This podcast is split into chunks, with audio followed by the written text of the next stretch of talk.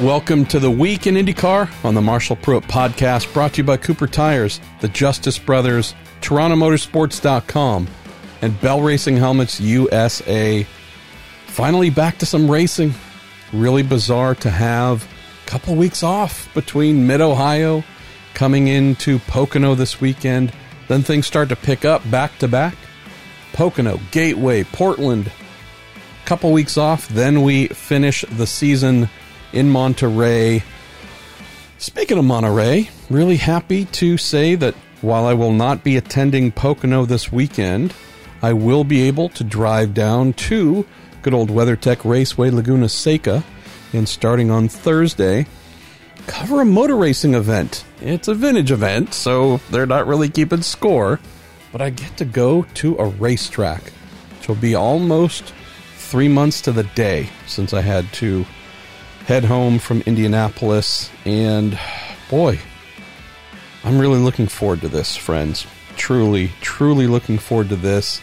Just the ability to go to a track, see friends, do things, uh, do some videos, do some audio, do some podcasting. We hope to do a little bit of live type stuff, which, if I can get it all figured out and, and tested beforehand, I'll confirm that on social media. But really looking forward to heading down for a couple of days there. Be driving back and forth, leaving at about 5, 6 in the morning, then stopping and being with my wife on the way home each night, then turning around. It's about 90 minutes up to two hours. Well, it can be two plus hours depending on traffic, but lots of driving each day, but definitely need to be with my girl. And just looking forward to this. So, going to be down there supporting Racer Magazine as usual as they launch the first ever racer produced issue of Vintage Motorsport magazine, an old and very beloved institution which Racer has purchased. So, still the same magazine, still the same staff putting it together. Randy Riggs and his group, just now under the Racer Magazine banner. So, can't wait. Truly, can't wait. Got some special things that hopefully will be coming for you in the way of video and audio and some photos as well. Let's see. IndyCar. Boy, it's been a boring week, huh? Not much going on last week or the week before. uh, I won't get into too much here because they are contained in your questions, which will come at the end of the show. So, uh, yeah, let's just say that clarity on our awesome friend James Hinchcliffe, where he will be driving next year. Um, yeah, clarity not improving. Uh, it's cloudy. Chances of, I guess it'd be Canadian back bacon, not so much meatballs. But anyways, yeah. So we'll get to more of that in your Q and A, which follows at the very end, all listener driven, coming in on Twitter in the good old book faces. Our guests this week. Been a little while since we've had the Craig Hampson experience.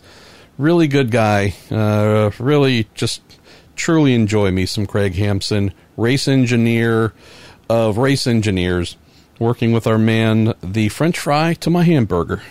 Sebastian Bourdais, Craig with I don't even know how many championships under his belt from their Newman Haas days, and just altogether a truly excellent person at what he does, excellent human being at explaining things to those who send in questions, as you have done a plenty, and also just off track you know, he texts me a couple times a week just to say, "Hey, how you doing?" Just keep the spirits up, knowing that things, although we haven't been doing updates, have been not super awesome on the home front. Uh, but anyways, big appreciation for Craig, and so I hope you will enjoy our conversation here. And then we close with young, super young Jedi, Indy Lights driver, Andretti Autosport family. That being Robert Megennis one of my favorite questions of the episode came in there where someone asked about mispronunciation of his last name. And, you know, the way we do things here, it's not scripted. We just roll with it. And yeah, that was a good little laugh. So I hope you enjoy Robert. So we kick off, obviously, with Craig, then move to him, and then I do my best to get to all of your questions in under an hour. I hit the little start clock here, and I just will tell you right up front isn't happening. Way too many questions, but that's in theory uh, the structural part of the weekly show here about IndyCar that I hope works for you. So that other than giving you some updates, maybe a little bit of thoughts coming out of a race weekend up front, a couple little business items, whatever they might be, we get into our guest usually pretty quickly, then our Road to Indy guest. And then if you're done with that, well, guess what? You don't need to listen to the rest because it's just me answering questions. And if you do like it, then hey, the heck with those people up front. Who are they? Uh, the yappy guy, the IndyCar reporter guy at the end, talking away about whatever it is that y'all enjoy. And we also have a, not a rant, just some soapboxy type observances sent in too. And I do appreciate those as well because, you know, if I get to stand on my soapbox, since I own it, uh, then you know what? You get to step up on your own too. So enjoy all of that stuff as well. Last little thing here or two to mention. Got to apologize to our boy Pato O'Ward. Uh, wasn't aware he was in Japan when I called him, and maybe my phone service wasn't doing what it should. But always get the international uh, dial tone when I call and someone is somewhere else outside the lovely North America. And that didn't happen here because when I hear it, I usually hang up immediately because I figure someone's asleep or who knows what. And that didn't happen. But um, yeah, I did get a text back from Pato at like 4:43 a.m. in Japan. Like, hey man, I'm up. Uh, what's up? You want to talk? And yeah, so sorry to our man, young man, Mr. O'Ward, who is in Japan getting ready for another round of the Super Formula Series. He is competing in on behalf of Red Bull. Got some interesting updates from him. Uh, not a whole lot I can talk about right now, but knowing that my man Robin Miller put out a good silly season piece on Racer here Monday morning, just wanted to check in with Pato to clarify a couple of things. So maybe I can talk about that next week. But it's just good to hear from him.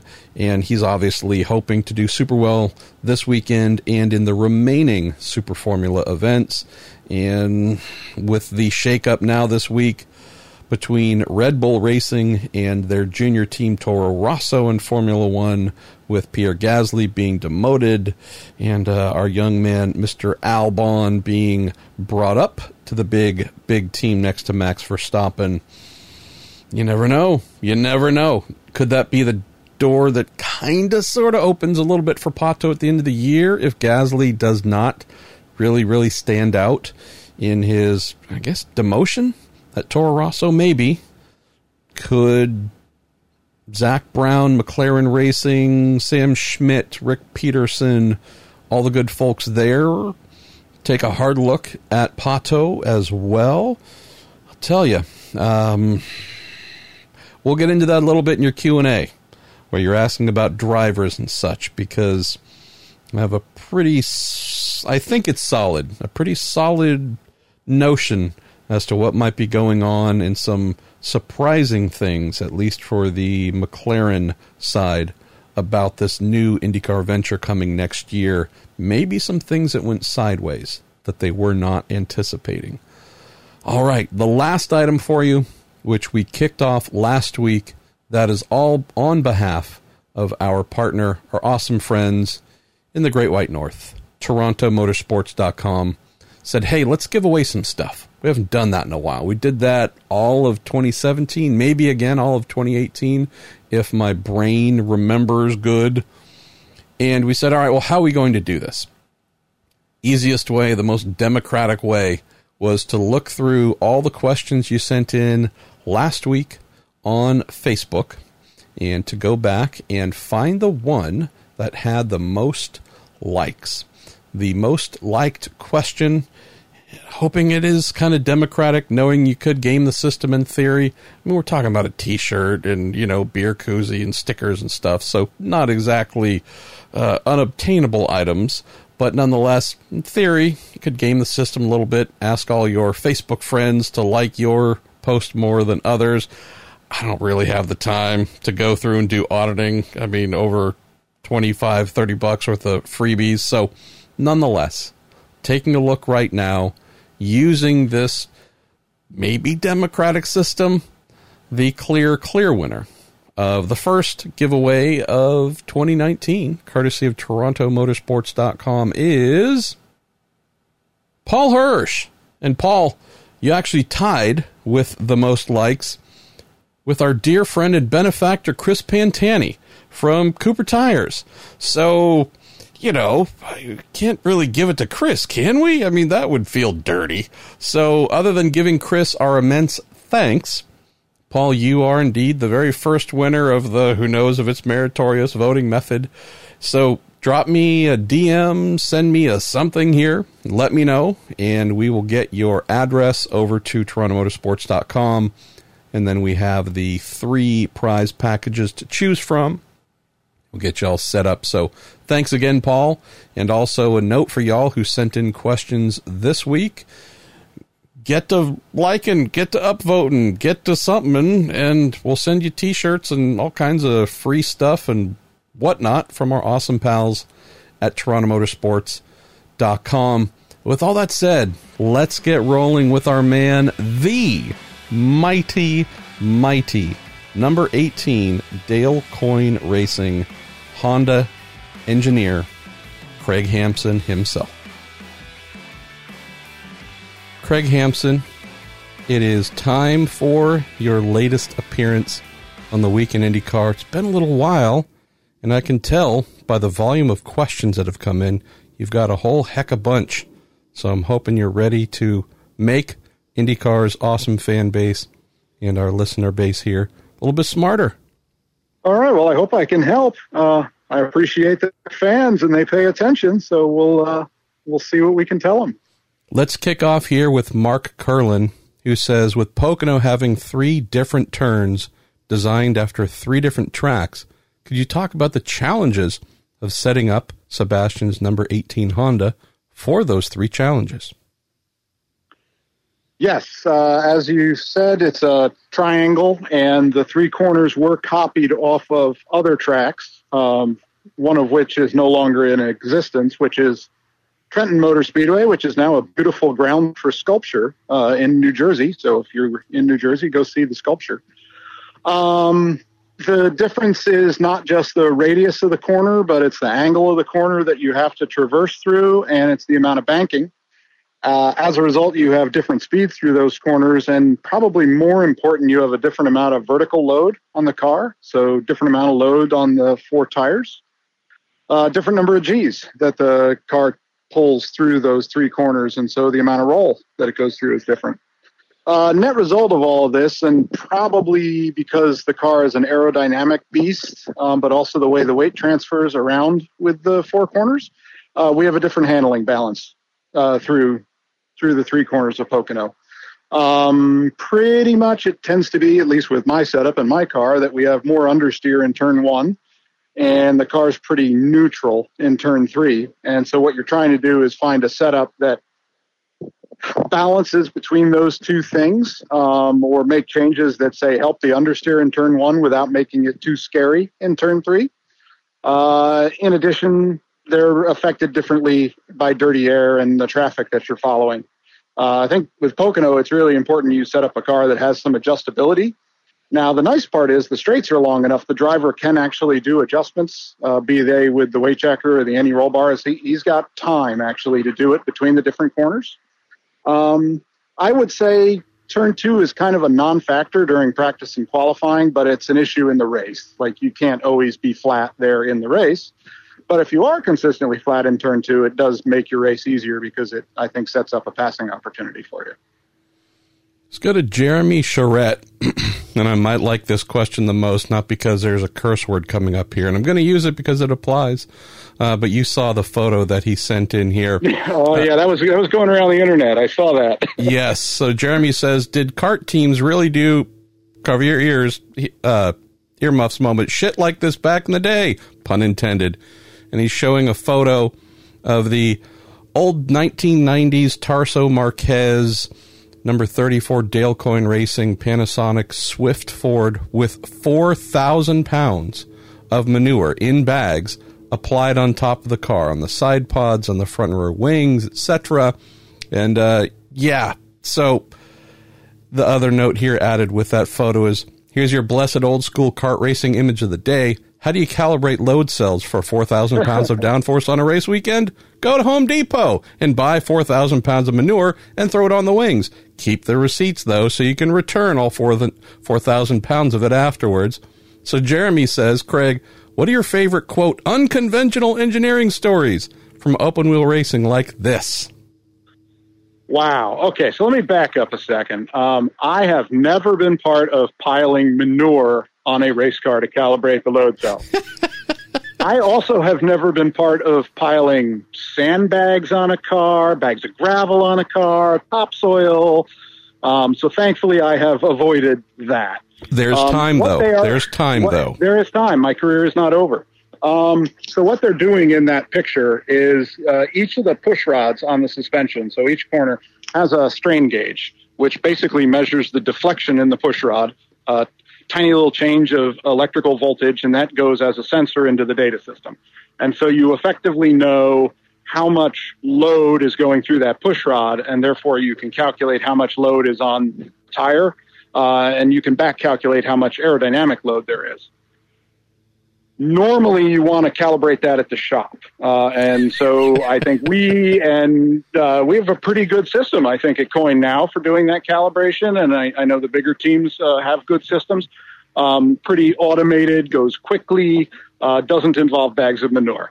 Uh, it does actually become a problem when you're trying to do it at the racetrack. Um, so we try to avoid doing that. But let's say you really crashed the car and you ripped two sides of the suspension off and you're putting on pieces that you don't know what they do, you would have to recalibrate. Um, unfortunately, at the racetrack, uh, we tend to end up with what you would call a monkey pile, which is like six of your heaviest mechanics all standing on the car in various places while you see what the strain gauges read and your scales read.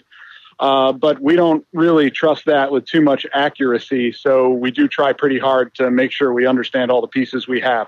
Uh, another complication is actually when you change suspension geometries, like the roll center height, if it changes the inclination angle of the push rod, it ends up changing the calibration of the wheel load to the strain gauge.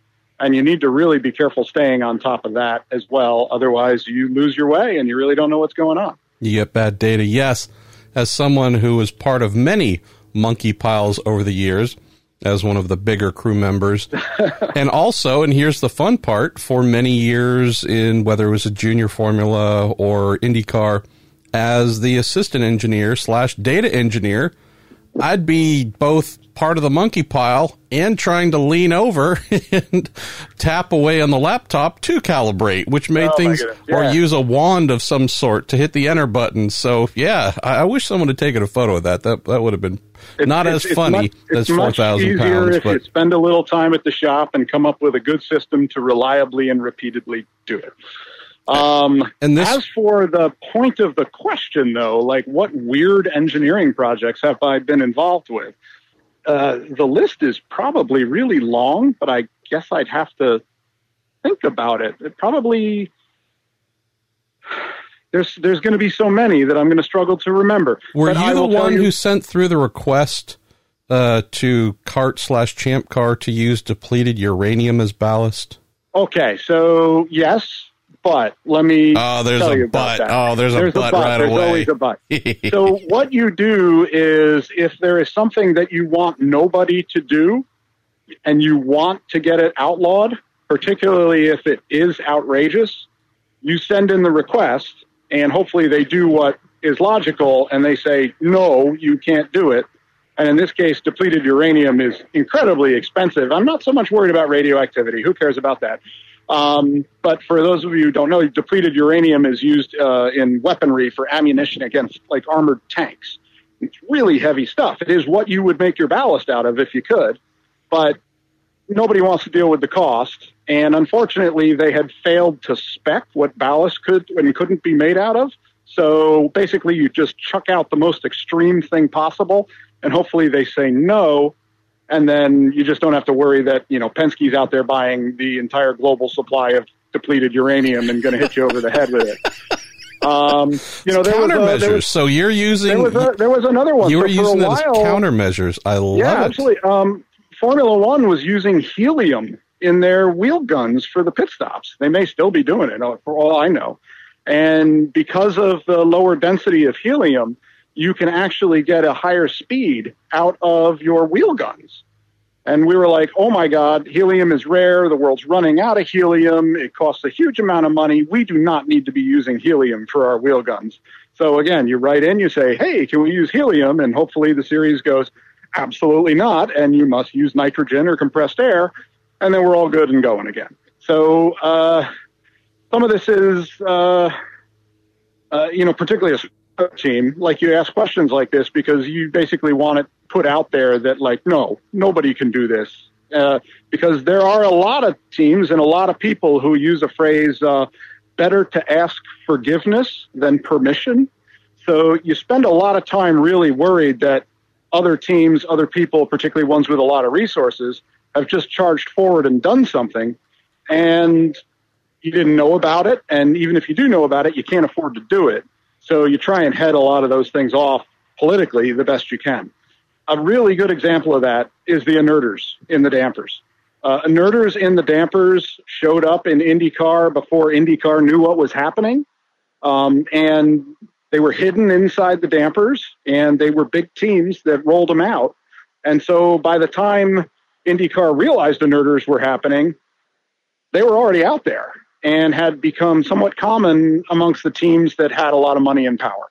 And so IndyCar wasn't really able to outlaw them um, because those teams would have gone kicking and screaming. And so they just ended up saying, okay, you can have an inerter. Unfortunately, inerter is really expensive. Um, and unfortunately, you really don't want the inerter inside the damper at all. You would rather them on what we call the third springs, uh, so they act only in heave. Because right now, inerters do all sorts of terrible things when you uh, go across a curb or have a one wheel bump. Uh, they're a real black box and very confusing. Um, it would be much better if we just had them on the thirds, like Formula One does. And I don't know if you noticed, but then you would only have half as many inerters. It would be much cheaper.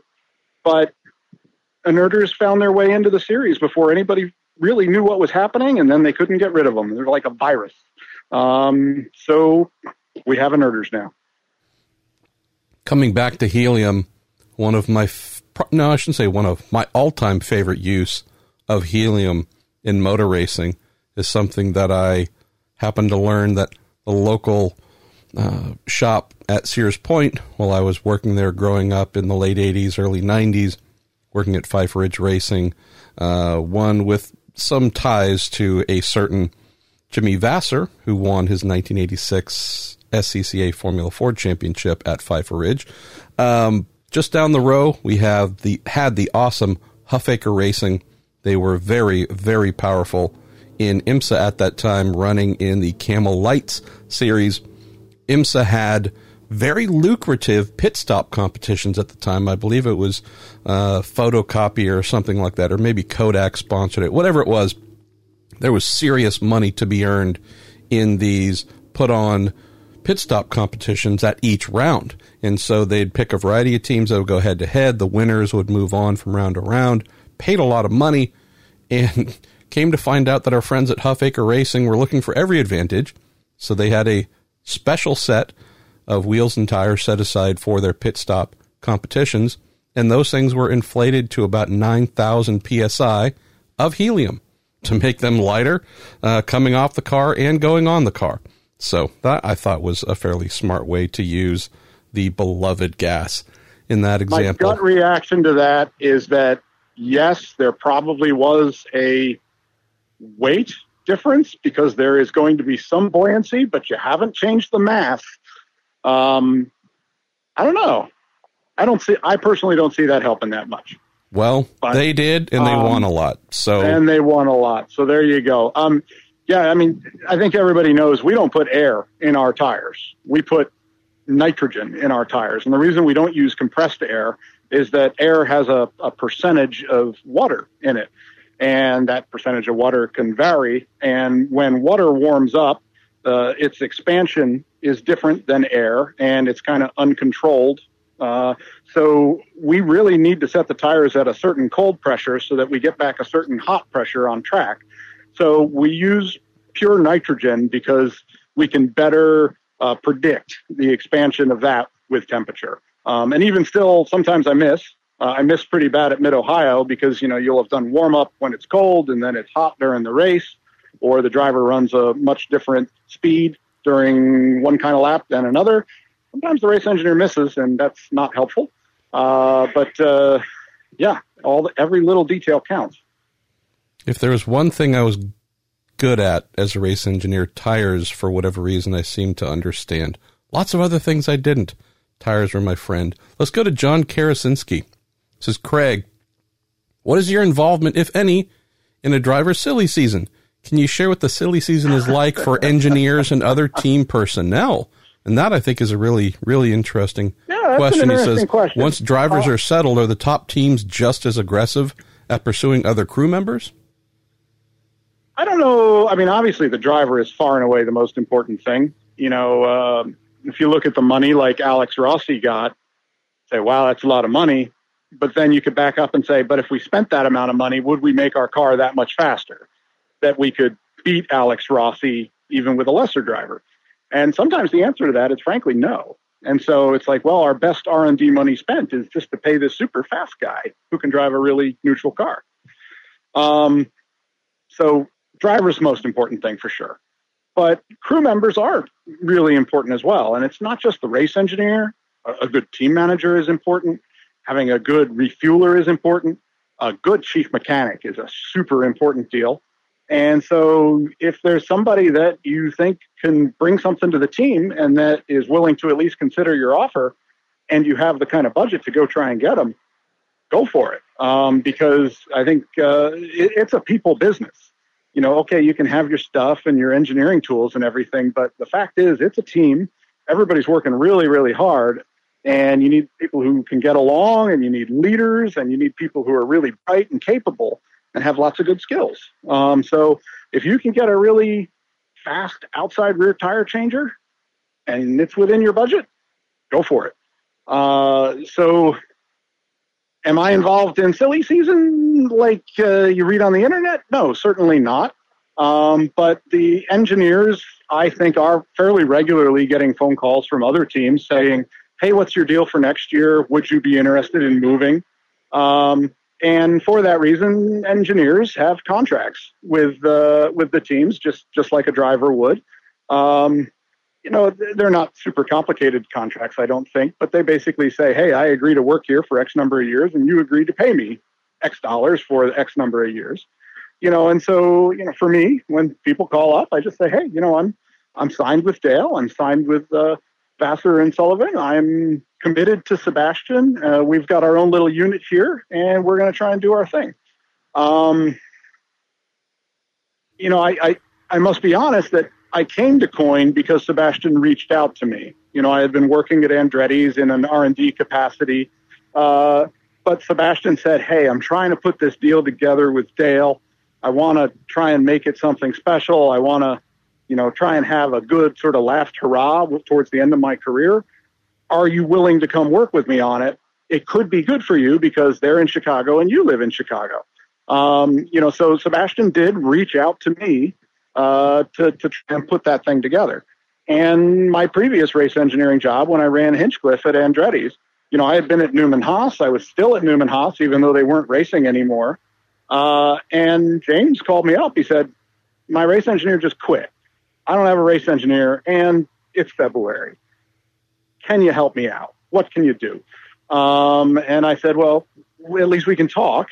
And I talked to Andretti, and you know they they were able to make a case that like, hey, it'll be a good thing, and you can still work from Chicago. And sure enough, we won three races, had a pretty good year. So, uh, you know, is, is Roger Penske ringing me up? No, absolutely not. But I think we all do talk, um, and everybody keeps their ear to the ground to know what the future might hold you know, I, I think as you you see as a fan, teams sometimes come and go, and you always need to be little on your toes with regards to that. Make sure you don't get left without a chair. Um, now, the flip side of the silly season uh, is how is the team doing if the driver that they currently have is involved in silly season? And I, I think the team, the people, they, they kind of suffer that. Uh, you know, if you look at Rossi's guys at Andretti, I'm sure they were really worried for all summer long and all spring that they were going to lose Alex Stepensky. And that got talked about week in, week out. I'm sure it was a distraction for everybody. The guys are like, oh man, if we lose him, who are we going to replace him with? I mean, that had to be tough. Um, similarly at Penske, they're like, well, it says here that we're going to sign Alex Rossi. If we do that, it's going to have to be a fourth car because Simon just won everything in the month of May. So we got to add a fourth car. How are we going to do that? Where are we going to get the people? Um, it, it, affects you from all angles just reading these rumors on, on racer.com, other internet sites. Uh, and then, like, if your driver is thinking of leaving, uh, that's hard too because you know, you, you kind of all want to view that you're in the foxhole together. The mechanics always are pulling as hard as they can for the guy and working as hard as they can for the guy. And if the driver has signaled that he'd like something better or different, um, it's hard not to take that personally in a way. You know, like if, if you, if you, I don't know, you were taking a girl to the prom and then you found out she was asking another guy if she could go to the prom with him, that's going to hurt your feelings.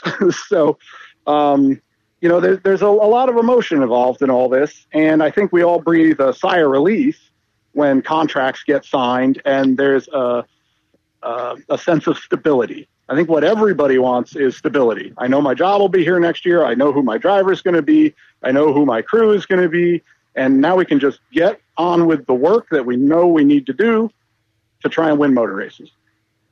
I know it's a, a v- very dated reference, but I recall and what comes to mind immediately on the subject was I think the 2001 IRL season.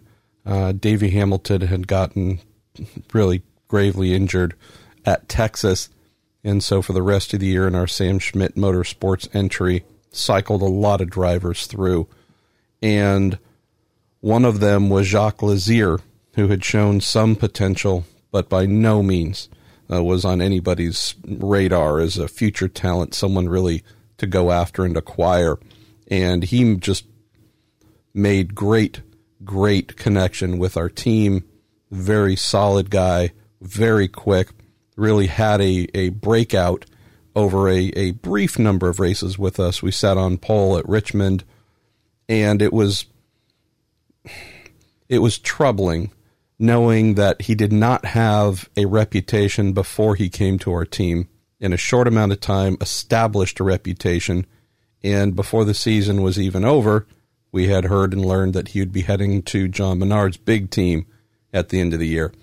And similar to this, the hey, I thought we were going to the dance together. What's going on? Uh, it does not help or feel great and sometimes can complicate things a little bit when you're staring at the guy who's about to climb in the car and you've got two or three races left to go and you know he's I don't want to say can't wait to leave but has already made a decision that says you all aren't good enough for me. I'm going somewhere else and bigger. And yeah, it's a very real thing where in theory we're all professionals and such things would never bother us. And you go, no, it can. It really can. All yeah. right, pal. Really? Yeah, but on the other hand, let's say you know you're friends with Jacques Lazier. Um, you want good things to happen to him. Oh, of course, of and, course. Uh, you know, particularly like if a Penske or a Ganassi calls, you kind of look at him and you go, "Yeah, dude, you got to take that. You just got to because it's you know the peak, it's the pinnacle, the level of resources, you know, the winning tradition, uh, the really nice hospitality unit you know, like in some ways you got to step back and you, you got to go, look, I, I, I want good things for the people I care about who are my friends. And, uh, you know, sometimes you just got to say, you know what, I totally get it. That's the right decision for you, for your family. I'm setting you free. And I think if you look at us here at Dale Coyne Racing, in the case with the 19 car, I sort of feel like some of our role is to try and develop a new talent and if we have done our job, that talent gets recognized and pursued. You know, uh, Conor Daly uh, drove here at Coyne, uh, did very well, unexpectedly well, and then he got a paying job at Foyt. He didn't have to pay to drive anymore. He didn't have to drive for free. He got a paying job. Uh, Ed Jones drove here, um, did very well. You know, should have won Rookie of the Year at Indy, right? Um, and did well enough that he got recognized by Chip Ganassi Racing. And then he got a paying job to go into the number 10. He didn't have to bring sponsorship anymore. They paid him money. So there, there has to be a team or some teams that serve that sort of purpose. And while I am disappointed if you know you invest in a driver and, and you, you help teach them through the year and they show ability and then they move on. On the other hand, it means we're doing our job because we took somebody who people didn't necessarily expect to shine, and they, they do, and they shine so well that somebody wants to pay them money. And I can't be upset about that. And I, I think Dale recognizes that that he has served that role for so many people. I mean, if you look at the list of who's driven for Dale, there's a quite a few people where you're like, man, I don't even recognize that name. But there's quite a few people on that list that's like, hey, that's actually really impressive. I didn't realize that he got his start here. Um, so I think Dale has been very important to the sport in terms of providing that launching platform for some of the name drivers. Completely agreed. I just appreciate the fact that you opened up the the heart of the topic here. It's relationships. I realize it's sports and it's all kinds of higher achievement, but this is people. These are emotions, these are feelings, these are relationships. And although none of those things matter in theory in the heart of competition, it's hard to ignore how uh, those things can affect a team. Let's move yeah, on to hybrid systems. Craig, we've got a couple of great ones that have come in here, starting with Horatio Frey, who says, We've heard from the fans about the upcoming hybridization, the electrification of IndyCar. What are the engineers and teams saying? Love to get your thoughts about where IndyCar is heading in 2022 with some form of KERS unit. I guess my, my first point is I've received no memo, no technical update, no official anything other than what I've read in the same press releases everybody else has read. That's that's all I personally know. Um, clearly, a hybrid car is the way of the future. I personally drive a hybrid. I drive 49 miles one direction to work in the morning. I drive 49 miles the other direction in the evening. And I'm able to charge up the battery in my hybrid. And on a good day, I can make it all the way without having to use any gasoline. Uh, when it gets cold in the winter, the range does go down, and I need like two miles worth of gas. So the hybrid is the way everything is going as a result, that's what the manufacturers are interested in. And ultimately, this sport does need good supporters like Honda, like Chevrolet. And for sure, the sport would love to have a third or even a fourth OEM involved. So, if the series believes that bringing a hybrid into the system makes it more likely to keep our existing manufacturers and attract new manufacturers, then I am all for it. It it's needed. I think NASCAR is going to have a hybrid system at some point soon because the manufacturers are asking for it. IMSA, sports car racing, definitely is going to have a hybrid system. Um, so I, I, think it is the way of the future, and the manufacturers want it, so we absolutely have to do it. Like I said, I haven't received any technical updates as to how this is going to work. Um, the ability for the car to restart itself is pretty exciting because I think it will reduce the number of red and yellow flags during practice, during qualifying, during the races. Uh, and I'm all for that.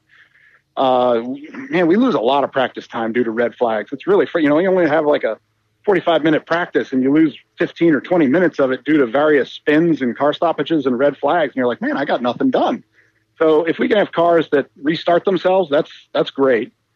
Uh, certainly on the road and street courses, it's going to work like Formula One, where you harvest energy under braking and then you can uh, release that energy on acceleration. Uh, I don't. I mean, our system's not going to be nearly as powerful as Formula One. It's not going to be this like custom, super high tech system like Formula One because we ha- we have to keep costs under control and we can't have an army of engineers involved in the thing.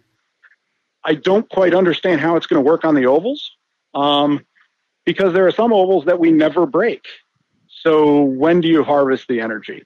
Uh, and I am sure IndyCar has a plan for this or is working on the plan for that, but I don't know what the plan is. And maybe it's the kind of thing where you strategically say, hey, I'm willing to go a little slower right now and take 2% of the power out of my uh, combustion motor and charge up my battery because five or six or seven laps from now, I will then have a fully charged battery and I'll have that extra squirt that I can get guy this guy when we hit that group of traffic. Um, maybe it's something like that. Maybe it's used uh, to drive up and down pit lane like they do it in the mall. Uh, I don't know. Um, but in the end, if this is what keeps the manufacturers interested, makes us relevant with regards to the road cars, uh, brings a new OEM into the series, I support it. We've got Craig Hampson's vote, which is very important. Let's continue on the hybrid. I'm glad you think it's important because I don't feel very important a lot of the time. Brother, look, it's all an act on my end. Uh, on yeah, a daily basis, I'm reminded We're all just of how friends here. It's good. inconsequential I am. Uh, let's see. Let's go to Mike Jablo. Says Craig, what do you think about engineering challenges? Will the weight of hybrid components, battery, electric motors, and whatnot, what do you think that might mean for car setup? And should also mention, we have heard nothing about installation. I, in terms of final, well, heck, I don't even think they have a, a, the first quote out for it. But from what I hear, Mike and Craig, and you may have heard this as well, most of this system could be positioned within the bell housing, uh, which would be a somewhat unique execution. But nonetheless, any thoughts just from an engineering and vehicle dynamic standpoint of if we do indeed chuck a whole bunch of weight towards the back, towards the rear axle, compared to, in most instances, say in prototypes or even Formula One, where the battery itself, at least, is positioned at the back, at the bottom of the tub, a little more centrally uh, located for at least that portion of the system. Yeah, I think uh, the the the Twitter questioner is getting sort of way ahead of where I am with the racing right now uh, because that's 2022, and 2022 is supposed to be a new chassis, it's a new car, it's supposed to be a new internal combustion power plant because they're going larger displacement, higher power. Um, so if you just add a, a hybrid system to it, and but you know you're doing it, you can design around it and you can plan all the stuff out. Uh, so if the designer of the car, who I assume to be Dallara, but maybe I'm guessing, um, if they account for all of this, it's fine. Um, I'd like to actually think we can maybe try and bring the weight of the car down because year on year on year, the cars are getting heavier and heavier and heavier and heavier. A lot of that is electronics, and then a lot of that is safety. But I think with a, a redesign of the car, 10 years after the first car was designed, with improvements in technology and modeling, we can maybe get the car somewhat lighter. Um, but the weight that I'm actually worried about right now is the weight that we're going to get next year, which is the aero screen. Yeah, and, that's uh, that's the other the, thing the, I was going to add. Surrounding, yeah, um, you know, so that thing is not going to be light, and it's not going to be light because it has to be able to stand up to some pretty impressive forces like you know a tire hitting it going 200 miles an hour so it's going to have a very uh, beefy titanium frame and then it's got the optical material surrounding it and then you need the tub modified for all the locating points for that um, it's going to add a lot of weight that weight is going to be towards the front of the car, so it's going to affect the weight distribution of the car. And that weight actually is going to be pretty high up as well. So it raises the center of gravity of the car. And the net effect of that is there is more weight transfer from the inside wheel to the outside wheels going around a corner. And that's going to reduce your level of grip. I think, in particular, the weight distribution change is going to pretty dramatically affect how the car handles. I expect it would add a lot of understeer to the car.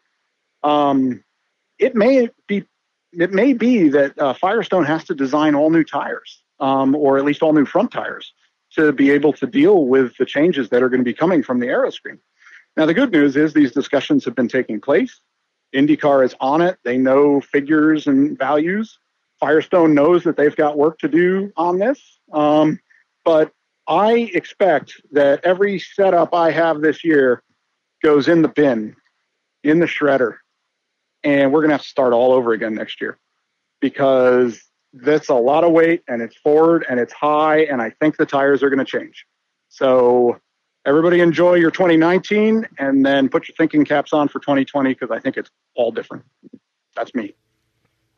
Do you like the idea of this And I ask because you happen to engineer a certain Frenchman who really, really, really prefers a car that has understeer compared to a lively rear. Granted, it's not that he craves, quote, understeer. he just really wants the rear to be stable.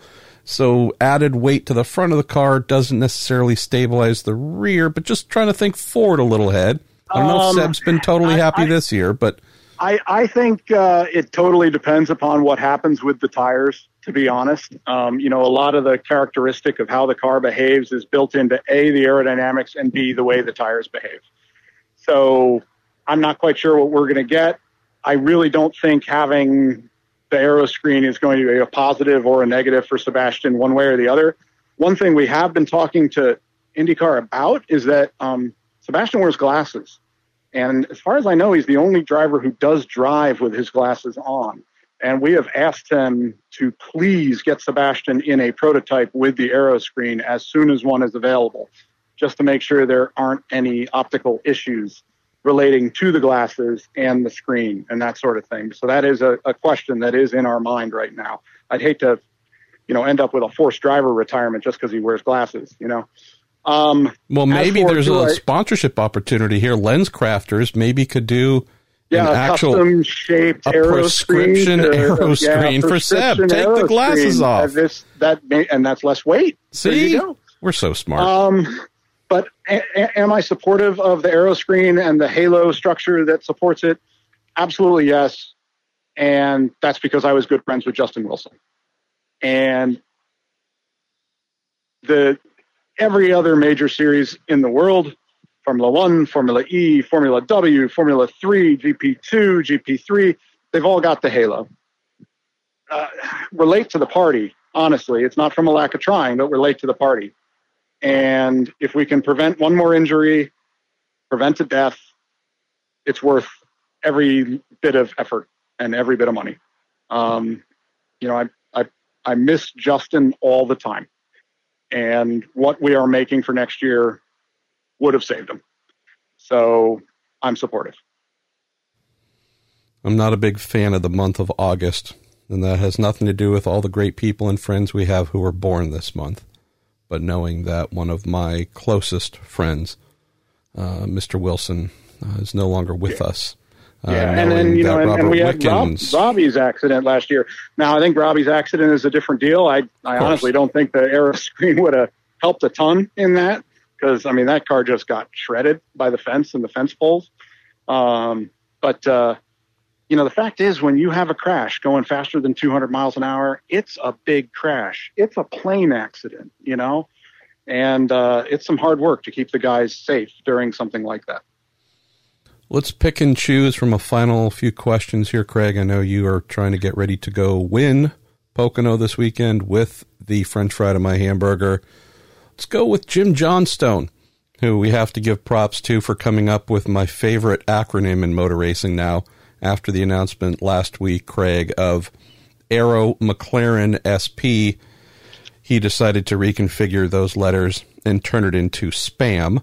Yeah. Um, yeah Jim says, Craig, if you were given carte blanche to design the next IndyCar chassis, what features would you want to see included?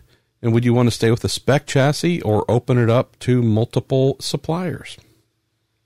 Oh gosh, I'd love to have multiple suppliers, but I don't think the sport can afford it. You know, because no. with that comes R and D and amortization of development costs and tooling costs. I, I think those days are, unfortunately, I think those days are gone. And it kills me because I want to design, just have a free hand and just design what you want. And if you think you can make it better, go ahead and make it better. But I, I, I don't think the sport can handle those costs. Um, free hand, I definitely would go with uh, cockpit protection for the driver. I would try and make the car lighter because honestly, for what an open wheel car is, I think they're getting kind of bloated. Um, I personally would want a seven speed gearbox because honestly, we need a seven speed gearbox for some of the top speeds we're hitting, but also the first gears that we want to run. And I think all the race engineers want a seven speed. And all the owners look at it and say, yeah, but that's one extra gear I have to buy. Um, and so we, we have a six speed. Uh, I, I think the, the hybrid system is a good idea because uh, manufacturer involvement. I would like to see the car have some serious aerodynamic development in a wind tunnel before we make it. Um, the the car we race, man, it's aerodynamically actually really simple. Uh, the underwing is very simple. If you were to compare the underwing, say, from a 2002 Lola, you know, almost 20 years old, and compare it against what we're running now, you would think the 20 year old car is the newer car. Yeah. And uh, there are some some reasons they're doing that is because of the the flyaway, the the nose up flip over issue that they worry about at Indianapolis and the high speed ovals. But the car is aerodynamically pretty unfriendly, I think. And the fans may like that because it makes some of the driving spectacular and it means drivers make mistakes and those are passing opportunities. But it's a hard car to set up. And I'm pretty convinced a lot of the issue is built into it inherently aerodynamically. Um, and it's exactly the kind of thing that if we were back working with a manufacturer on a year to year basis and bringing out a new car every year, we would be saying, look, the car has the following problems and we think they're aerodynamic and let's go into the wind tunnel and let's work on it to try and solve those problems. Not necessarily make more downforce, though you always want to do that, but let's generate that downforce in a friendlier manner or um, more usable manner. Um, you know, we joke a lot with Sebastian about friendly front grip. You know, I want more front grip. You just can't hurt the rear. you know, so it's friendly. It's magic. Where did it come from? How do you find it? If you can find friendly front grip, you will go faster. You will get rid of the understeer without causing any additional rear issues. That is available in doing a good job with the aerodynamic development of a car. It's just a spec car same for everybody, so we don't worry about it too much. So if I had one thing I'd look for, could we maybe work on the aero a little? Definitely something that needed attention right away when the car came out. Uh, weight distribution needed attention when the car came out. A lot of things needed attention. I'm hoping that in what does come for 2022, Craig, to your exact point, a lot of time that wasn't spent with the current car. A lot of time is invested in all of these things so that what emerges isn't a mystery or less of a mystery than what happened with the DW12, which required yeah, and, a and, lot. And, we, and we we're not trying to the, the, the people who are running here, IndyCar but, now, the people who are running IndyCar are not the same people who were doing it 10 years ago. Um, they're asking a lot of questions. They're trying to think the technical problems through for sure. As things get flagged up, I think there's a, a good communication between the teams and the series in terms of saying, hey, we just thought of this. Have you guys thought of this? And a lot of the times they do come back and say, yes, we had already thought of that. Um, but yeah, I think everybody understands that they want to put the best possible product out there. We do need to keep in mind that there are costs involved, and passing those costs on to the team owners isn't fair they're already going to have to outlay a huge amount of money, right? There's going to be new engine installation kits. There's going to be new cars. There's going to be a KERS system. It's going to be all new stuff. Like the winter between 2021 and 2022 is a really expensive time. I'm a team owner. I'm already starting to save my pennies, right? You're, you're, you're hoarding your war chest to get ready for that. So to say, oh yeah, we're going to do, you know, 30 days of wind tunnel development on the new cars, well, that's going to cost a lot of money. And who is paying for that? You know, is the series paying for that? Is the chassis manufacturer paying for that? Are those costs going to be passed along to the owners? Or maybe we just say, look, that's just not really that important for the show. So we can't spend that money and you're going to get what you get. I, it's not up to me to decide, but I'm fully aware that things are expensive. Couple more for you here, Craig. Ben Tyler says if you could have an aerodynamic device named after you, what would you want it to do?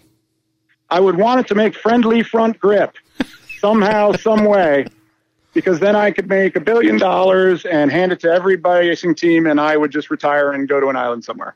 I mean, we already have a Handford device, a Hampson device. Yeah, you know, I, I know Mark Handford, obviously, from our times at Newman Haas, and he is just he's like the thing I am the most famous for is a device which specifically slows down a race car. but I like the fact that we got the Handford taking care of the rear wing, a Hampson at the front makes sense. So I mean, there we go. It's fate.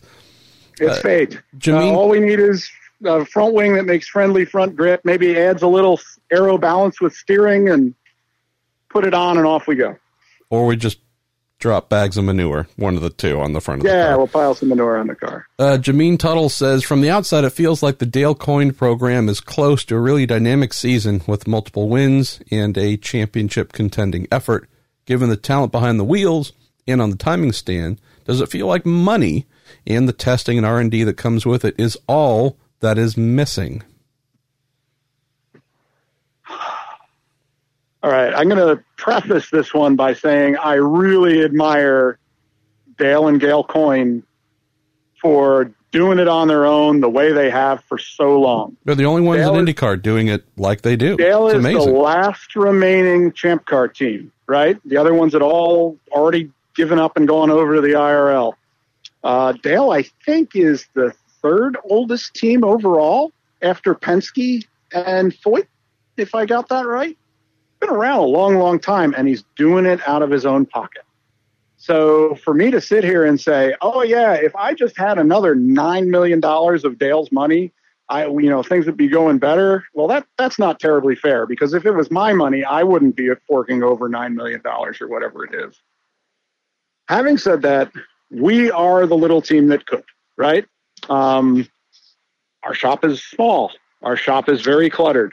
Uh, our trailers are older.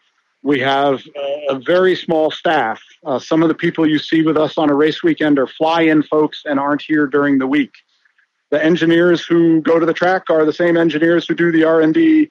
There, there's there's nobody back at the shop doing anything while we're out racing. Uh, we do it with fewer truck drivers, so cars have to leave earlier and, and come back later. Uh, sometimes we don't even get the car back to the shop in terms of doing the service, and we have to do it at a racetrack somewhere. All of that makes it harder. Um, every like I, I always say, like this is a great team. It's a great group of people. Everybody's very skilled, very bright, works super hard. Like I think if people at some of the other teams knew the hours that the Dale Coyne guys were putting in, they they'd be shocked and stunned, and they'd be going, "Why are you doing that to yourself?" You know, having said that, we just you know, could use some more of them. Um, but there's economic realities. You know, I am sure if a really big giant sponsor dropped out of the sky and said, "Hey, Dale, here, I'd just like to write you a ten million dollar check," Dale would take that and run with it, and we would scale up and do the things that we know other teams are doing, and and the things that uh, would we feel like you know would help us run better. But um, you know, I, I I think we actually punch a little above our weight, to be honest. I think, you know, I'd, I'd, like to win every race, sure. I'd like to qualify in the Fast Six all the time, sure. But I think if you look at it, you know, if you compare the other teams who run with the same manufacturer as us, we're generally in front of one of them on a weekend, if not two of them on a weekend. And if you compare, you know, the the resources that they have in terms of engineering and simulation stuff um, you know, staff back at the shop doing sub-assembly, extra parts. Uh, you know, I don't want to sit back and get complacent and say, "Hey, we did a pretty good job with our eighth this weekend." But on the other hand, if you look at it and you say, "You know what? In some ways, we should be pretty proud of what we've been able to accomplish." Um, do I want more? Absolutely. Do I always go up to Dale and say I want more? Yes. Is he tired of me doing that? Absolutely. you know. Um, but it's a really good group of people, um, and they deserve a lot of credit. Well, and and I think just eternal gratitude to Dale and Gail for what they have done and continue to do, and for the quality of effort that they put forth. Obviously, bringing in Jimmy Vasser, uh, James Sully Sullivan to assist with the 18 car program uh, as partners there. That's been nothing but a, but a positive. But yeah, to your Absolutely, point, overall, yeah, yeah. having having Sully and Jimmy here is great because not not only are they able to bring in Sealmaster and the other sponsors that are associated with them, uh, Sully brings a lot of energy and Jimmy brings a lot of cool California stability. Um, and those are two great guys to have as part of our organization. Let's go to Jeremiah Morell. He says, What's the maximum number of cars that you are comfortable running from the Dale Coyne operations? Is three full time possible with, say, shop space and knowing the headcount would need to be adjusted to properly staff all three. Do you think that could be a thing in the future, or is two the right number? I do not think that we could effectively run three cars out of the current shop. No, it's uh, it, it, it's an okay shop. It's fine, uh, and Dale owns it, so that's a big deal. Um, but it is not large enough to run three cars. Uh, you know, we can't even put our trucks and trailers in the shop, which is tough in uh, Chicago in the wintertime. Um, we have to play Jenga to move cars and equipment around the shop. You know, we don't we really don't have enough floor space. Uh, the engineering office is maybe just slightly bigger than our master bathroom at home. You know, like it's uh, the shop was built in a different time when teams operated in a different way. Um, and and we do a good job with the two out of here, but I personally just don't see any way that we could run three out of the shop. And I know Dale has looked a number of times at trying to expand the shop, but in its current location, given the shape of the land and uh, easements and things like that, uh, it, it can't be done. So for Dale Coyne Racing to run three cars on a full time basis, I think means you got to build a new shop first, and suddenly the costs involved then escalate through the roof. Let's go to a fun one here from Joshua Reniker, who says, "Guys, what's the strangest strangest description you've heard from a driver in their attempt to describe what the car is doing?" Can I drop Milka Duno here? Can oh, please. That? Oh, yes. Any Milka Duno story is welcome. All right. So there was a time when Newman Haas Racing with Lanigan was definitely struggling for money. And there was talk of we're going to run three cars, and one of them is going to be Milka Duno. And one of them is going to be Milka Duno because she has the backing of the Venezuelan government and Citgo money. Everybody kind of said, okie dokie. And we went off to Sebring to run Milka. Um, and it was the struggle that I think a lot of people expect. However, she did get better through the day with some coaching and looking at data and that kind of thing. But I wasn't running the car, but you're talking to her, and I think she was out of the car. And uh, you know, it's what is what is up with the car? And she goes, the car is not happy today. And I ah, it's not happy. Uh, why? Why is it not happy? And she goes, It does not want to turn. Okay, it doesn't want to turn. So that's understeer. She goes, No, no, it is not understeer. And I went, okay, Milka, what is understeer then? And then it just went from there. I love that. I'd, hey, so, you know, give me some thoughts on corner off, this, that, or the other. No, happy or sad. It was, Act- it was a happy or sad. And I mean, you know, a lot of times you'll get a driver, he'll come in and he'll just be like, the car is just awful. It's trying to kill me. It's terrible. And you're just like, okay, let's breathe here. Can't fix awful, can't fix terrible. Let's get into some specifics and we'll try to go from there. So every single driver is like that. You know, every now and then the thing's trying to kill him and he's just angry and, you know, you, you got to maybe try and start pulling the details out of them. You can only fix one thing at a time. There is no magic. Oh, I didn't know you wanted more grip. We'll just put that on. Like that. that doesn't happen. Uh, so you you got to get the details before you can start trying to solve the problems. If you want to know, dear listeners, how far ahead of her time Milka Duno was, she is describing the car to her race engineers in emojis well before emojis even Absolutely. existed. It would have been is phenomenal. Smiley we face. Like, built them on the steering wheel, and she could have like instant messaged them to us on yes. the telemetry. I, I right. mean, yeah, You're again, right. a pioneer. Right. Let's go to Colin Taylor on the topic of drivers. He asks, "What are the main differences and similarities between Sebastian Bourdais and Santino Ferrucci in terms of driving style?" This is a struggle for us this year because there are no similarities at all. so they are not driving each other's setup, and that's just the bottom line. Um, if I'm honest, I think Santino is more willing to drive what most of the people you see in the paddock are running. Runs a much higher aero balance, uh, much more neutral car, isn't bothered if the rear is stepping out. Um, you know, Sebastian has a very particular way that he wants the car to be. And I'm not going to say he can't drive a neutral car or an oversteering car because he can. He just wants a car that does one thing and does it predictably. And I personally have struggled very mightily to deliver that to him. Um, you know, we are, I feel like, off on kind of our own island with the setup. You know, if I look at other people's cars, you know, out there in the paddock, uh, Sebastian, we're we're we're a different different bird.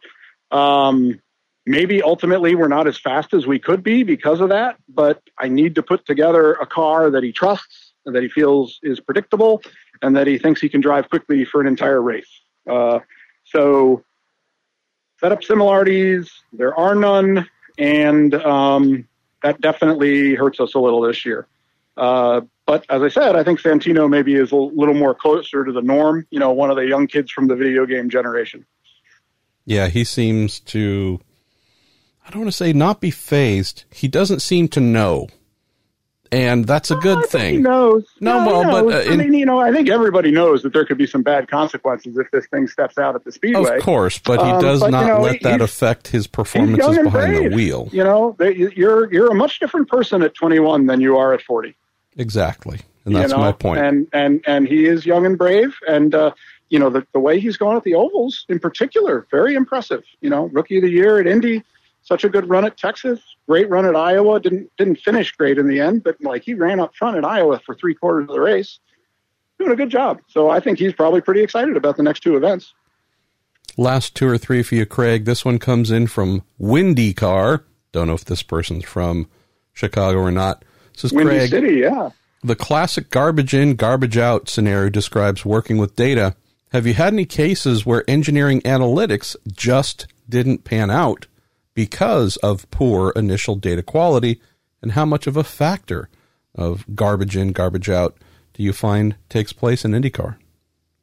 Happens all the time depends a lot on how much time you had to get ready with your sensors and how careful the people you're working with are in terms of the calibrations. Also matters that you're looking at the data after you've collected it, not three months later. Um, maybe you calibrated your load cells with something other than 4,000 pounds of manure. Don't know. um, but yes, uh, sensor sensor errors. Um, can play havoc. Uh, you can calculate your aero balance wrong. You can uh, count your fuel count wrong and end up running a car out of fuel. You could have your lasers wrong and not actually understand what ride heights the car is running at.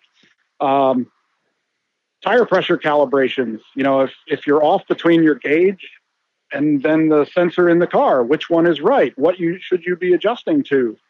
It's you know your your damper position sensors you know things don't match between what you're trying to do with a simulation and the actual data on the car. Does that mean you don't understand your suspension geometry or you don't have the right spring rates or your dampers are behaving differently or your simulation is wrong?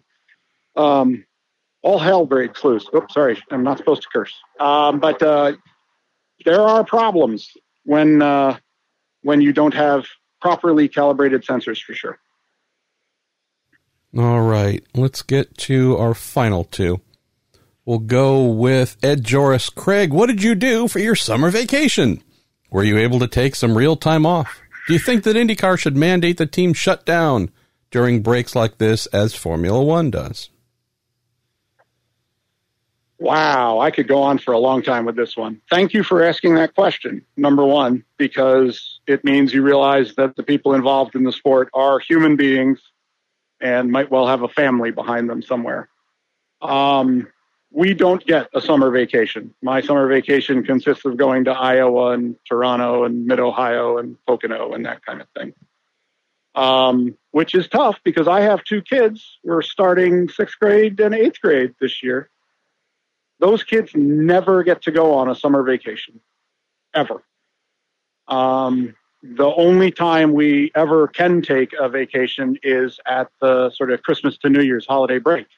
Because even when the kids have spring break off, say in March, I'm off racing already. Um, so my family, my wife, my children, uh, they definitely have suffered because of what I do for a job. Uh, you know, we there have been a, a couple weekends off. Um, unfortunately, my wife's father uh, was sick with cancer earlier this year, um, and then he passed away and we have made three trips back to New Jersey, um, you know, to, to be with my wife's family and to deal with that situation. Uh, so if you had a weekend off, you're basically trying to, to do what you can there. Um, I, I, will say I, I got to give my wife's family credit.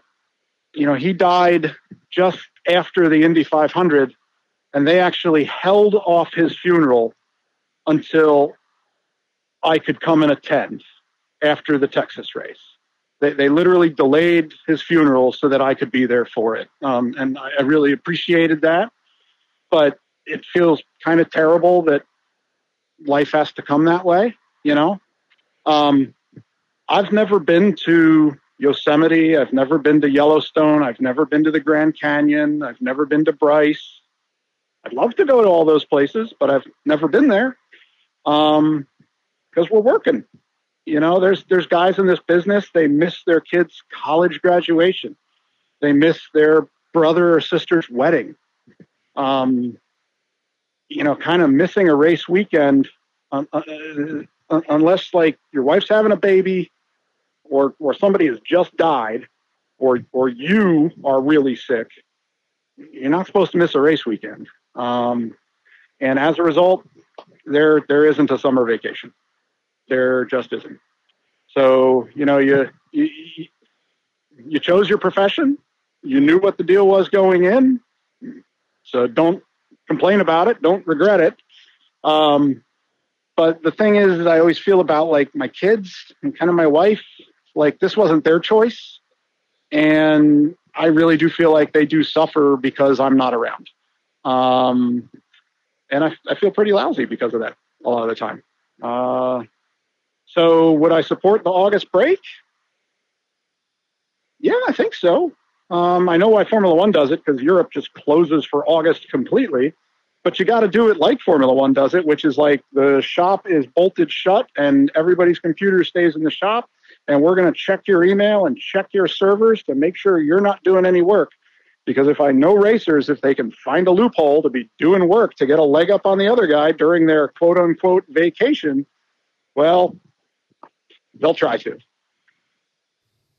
I love that idea. And I haven't been to a racetrack in almost three months. I can tell you, though, I haven't had a day off in those three months, yeah. even though I haven't been racing. Um, I, I, I hear you. Now, I, I, don't know what I think the Olympics are on NBC next year, so you know maybe we have an opportunity because I'm sure there's going to be a period there where NBC would like to focus on the Olympics, and our sport will sit off to the side for a little bit. And I'm sure they'll give us some promotion during the Olympics, so that's a great thing.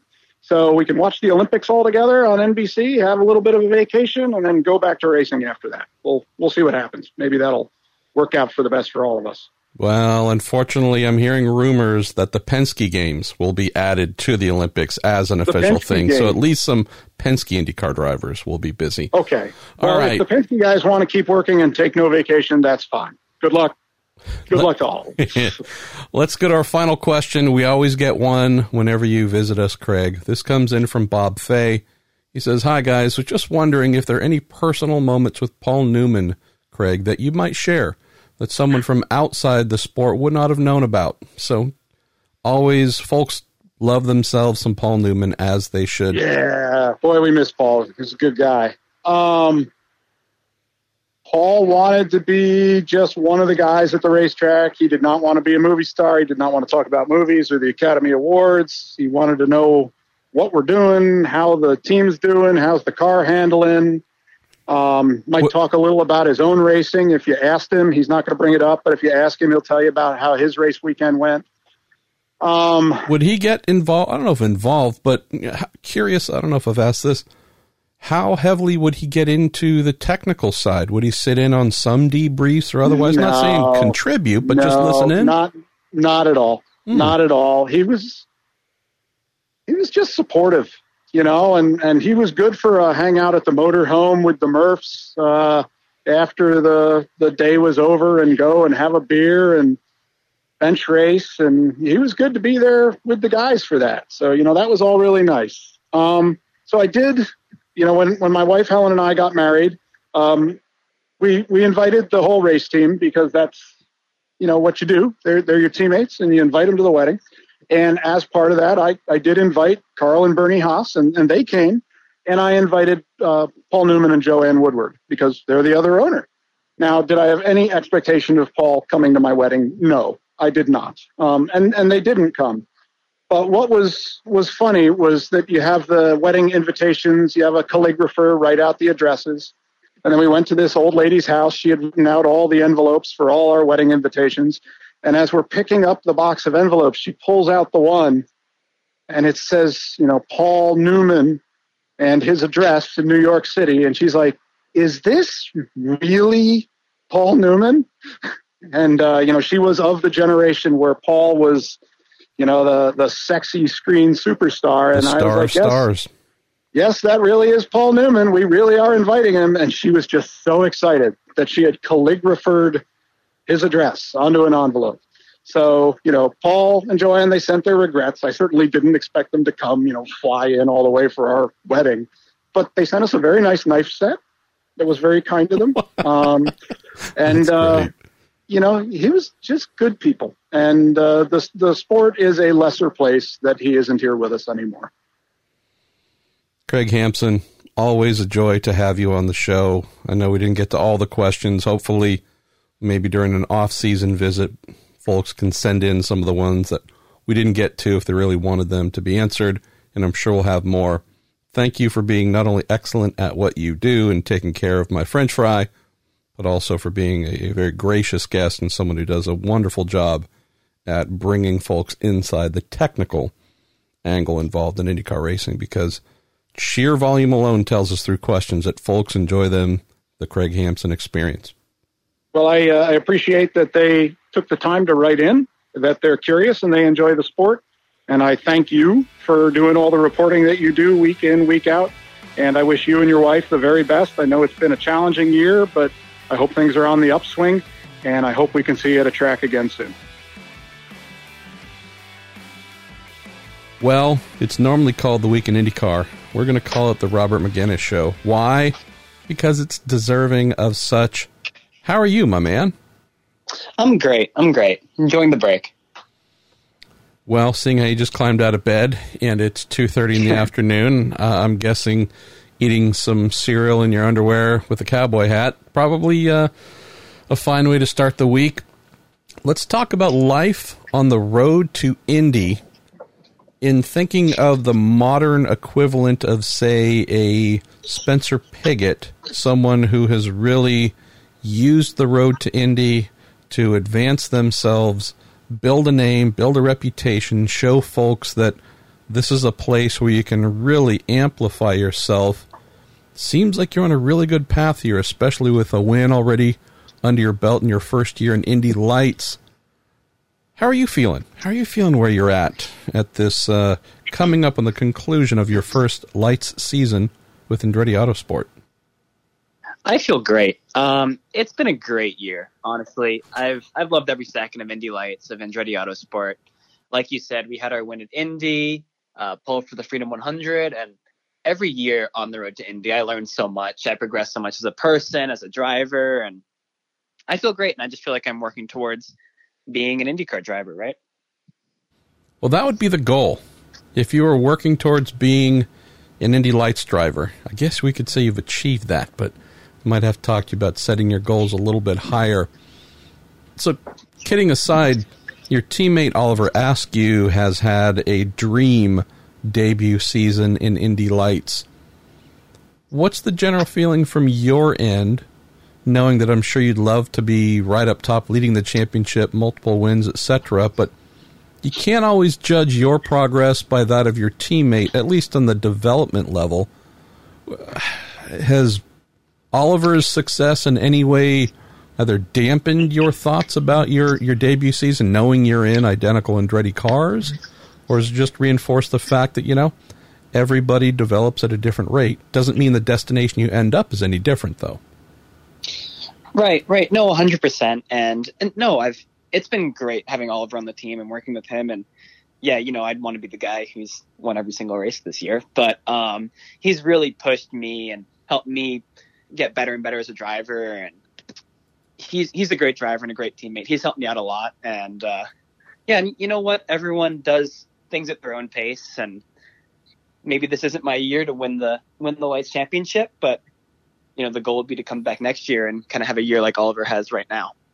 Um, I am still 19 years old. He is what 23, so Oh, you know I kind of look at that and I feel like you know he's a little bit more experienced, a little older, a little smarter. Let's try and learn what we can from him. well, A, grandpa and older. I wouldn't say smarter. I mean, have you spent time speaking with the guy? Yeah, it's not a lot going on between the old ears there.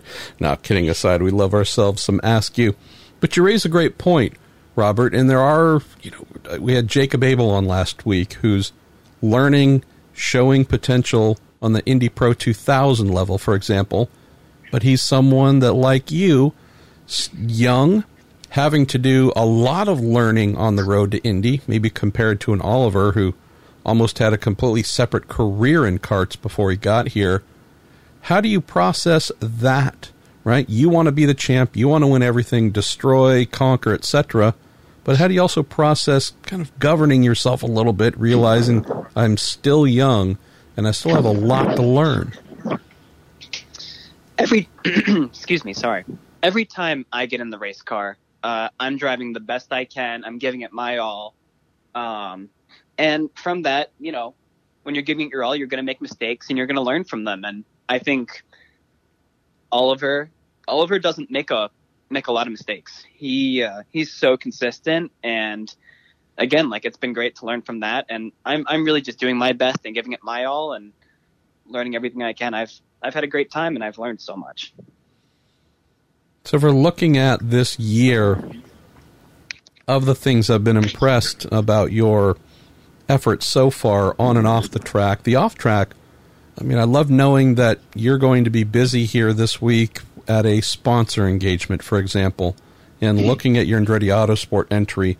It doesn't say dad, mom and dad on the side, etc. It looks like there's some real serious folks who are wanting to, I don't know if invest in your future, but at least try and give you a great opportunity to see what kind of career you could develop for yourself. Share some thoughts about that, Robert, because the at least when you're getting to Indy Lights, that really is also a time where you're having to spend more time to develop those partnerships, those sponsorships, and also serve them too.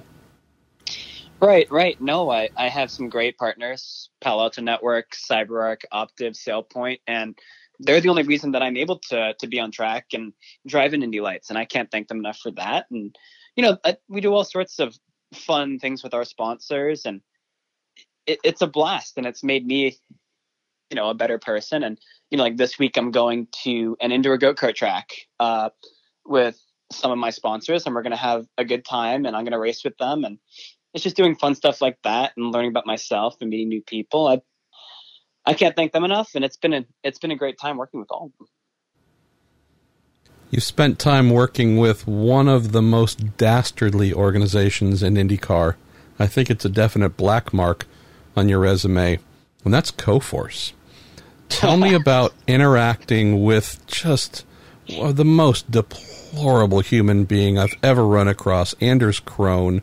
Seriously, do not know how Norway lets their, their convicts and, and inmates in prison get out like they did with him. But tell us a story about Coforce and the fact that, you know, you can actually do something other than turn a steering wheel, I guess, in terms of employability or something along those lines.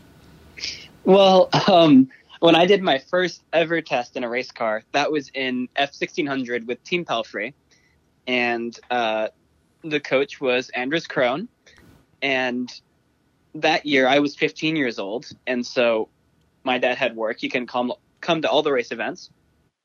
so Anders is actually my legal guardian. So I'm I'm pretty upset that you talk about my dad like you that. did. You never had a chance. Oh, you were I screwed never- from the beginning, Robert.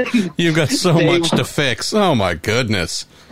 Uh, um, but no, uh, I'm working with Coforce and Anders, and uh, I don't know. I try and I try and spice it up sometimes on interviews, on podcasts like this, and lots of fun media content. It's just a good time.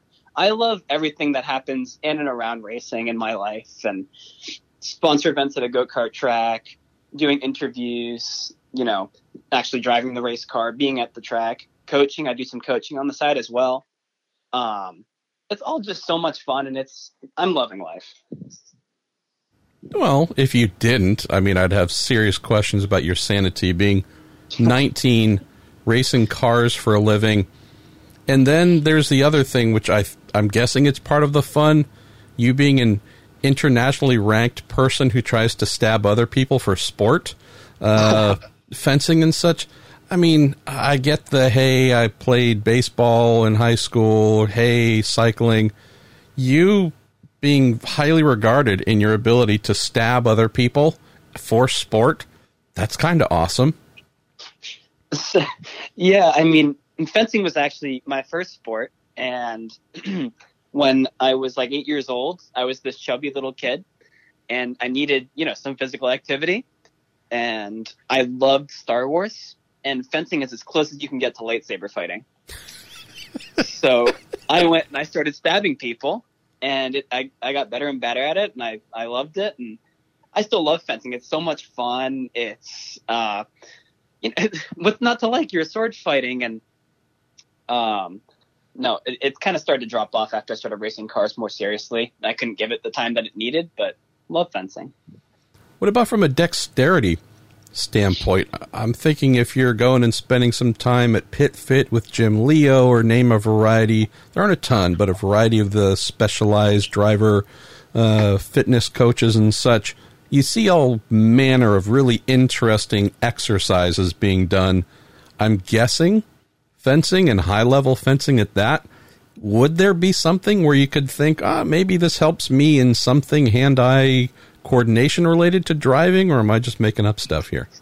No, 100%. Um, really, two things I take from fencing to racing, I think, is first off, the hand eye coordination. The tip of the sword is the second fastest thing in the Olympics behind the bullet. So you actually have to, you know, you got to move fast um, and you have to have good hand-eye coordination. But then a big part of fencing also is your legs. Fencing isn't about you know hitting the guy. That that's the end result, but it's all about positioning yourself and being able to move as fast as you can with your legs. Uh, I, so I basically worked on my legs and my leg strength for six, seven, eight years, and then jumped in a race car. And one of my strong suits as a driver is being able to hit these crazy high brake traces and brake pressures and be able to maintain them and I think that's definitely helped me with not just going fast, but being able to overtake, being able to control the brake pressure, and yeah, I I think fencing's great for racing.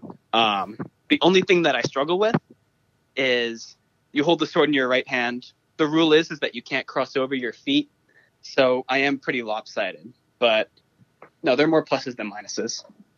I would love to see you do an entire race accelerating with your left foot and braking with your right. Now that would be impressive. but I think you might be the guy to do it based on your somewhat unique training. Well, let's get to the couple of questions that came in for you here. The first one from Grant Stouter, who says, Robert, has anyone mispronounced your last name as meningitis? Um, nobody said meningitis. That's not the, the mispronunciation. Uh, I had Maginus a while ago. Um, that was definitely the low point. You had Maginus. Um, wow. That, that shout out to uh, Rob Howden, Florida Winter Tour 2014. Um, oh, that I mean that that sounds like if you were a hermaphrodite and had some sort of problem down in the man slash lady part region. Um, exactly. Maginus. Oh my goodness. Yeah. Wow. That those would be awesome commercials. Do you have Maginus? Well, you're the one person on earth, and we got a pill for you. Wow. Well, good for Rob. I mean, Rob's a creative guy. We love him. Well, Grant exactly. also has a serious question. He says, "Do you think another year in lights would be preferable to trying to move up?" He says, "As we have seen in the Red Bull racing camp, moving up too soon can destroy a promising career." Uh, yeah, that's very true. Um, I think another year of lights would be the best, the best choice for me. You know, I don't want to show up to IndyCar too young. Um, I don't want to, you know, rush things like like he says. But uh, you know, say we do have a crazy end of the year and I'm able to win the championship. If I can win the lights championship, I'm probably ready for IndyCar at that point. But uh, no, I think the best choice would be best choice would be another year of lights, and that's the goal.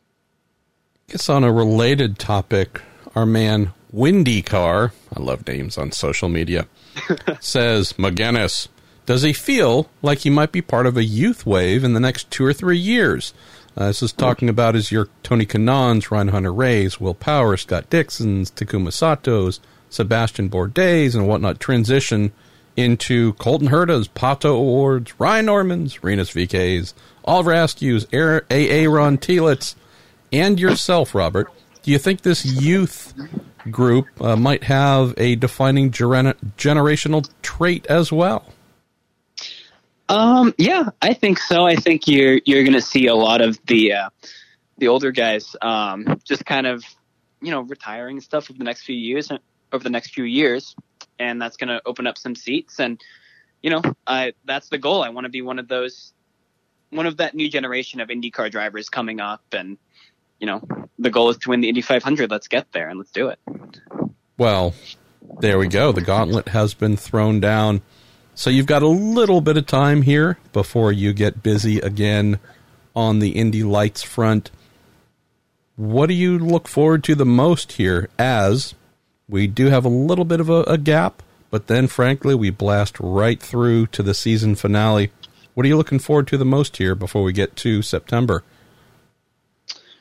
Um, I mean, before September, I mean, I'm looking forward to uh, to Gateway. Let's go racing. Um,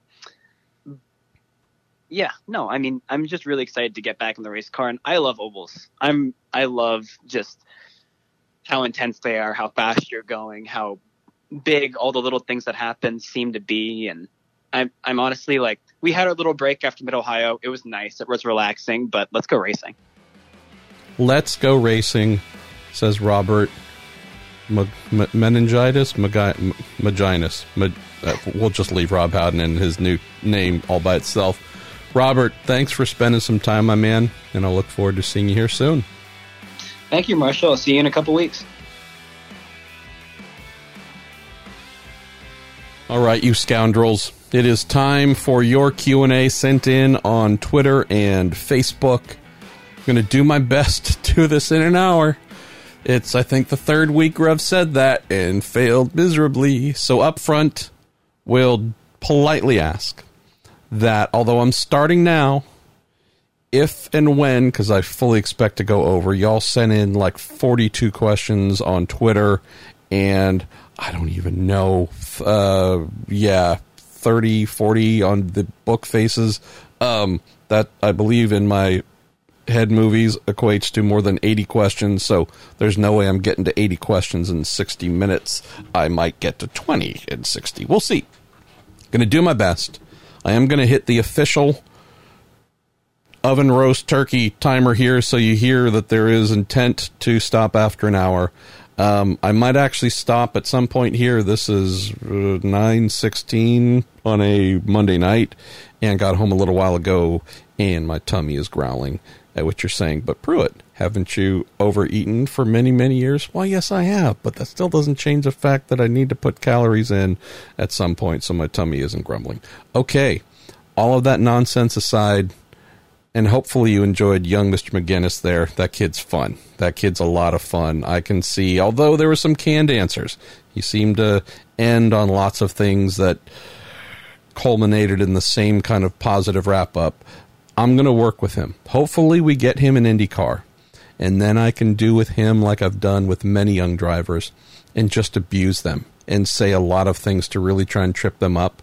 And then hopefully, you know, it becomes a little less shiny happy and whatnot. But he was a blast. And Craig, I mean, come on, it's Craig Hampson. Like, I just had the idea that I need to start the Race Engineering Hall of Fame since we have Hall of Fames for drivers and everyone else he's first ballot. We know that already. So pretty awesome when we have first ballot guy like that coming in, making us smarter, and also not laughing at me for being really bad at the job he does that I was so good at. I'm now not. All right, get ready for the beep, and off we go. We're going to start on Twitter. I've had no coffee this evening, by the way, and I've laid off the crack. So no artificial stimulants, but we're going to go with Vincent1701. Hey, Vincent, how are you, my man? Says, will spam, and that's the awesome acronym come up with that Jim Johnstone came up with last week for yes, it might be named technically Arrow McLaren Schmidt Peterson, but he decided to jumble those letters and come up with spam instead of AMSP. Vincent says, Will spam bring anything other than money to IndyCar? I don't see them turning SPM into a three or four car team. This, and I don't know if you expressed it necessarily, Vincent, but I've there are a lot of folks that have sent in something along the lines of, yeah, this this doesn't do a lot for me. This isn't McLaren bringing addition to the series. It's bringing their name to the series. But the same two Arrow SPM cars on track this year will be the same two entries next. It's not additive, and therefore that does not excite me.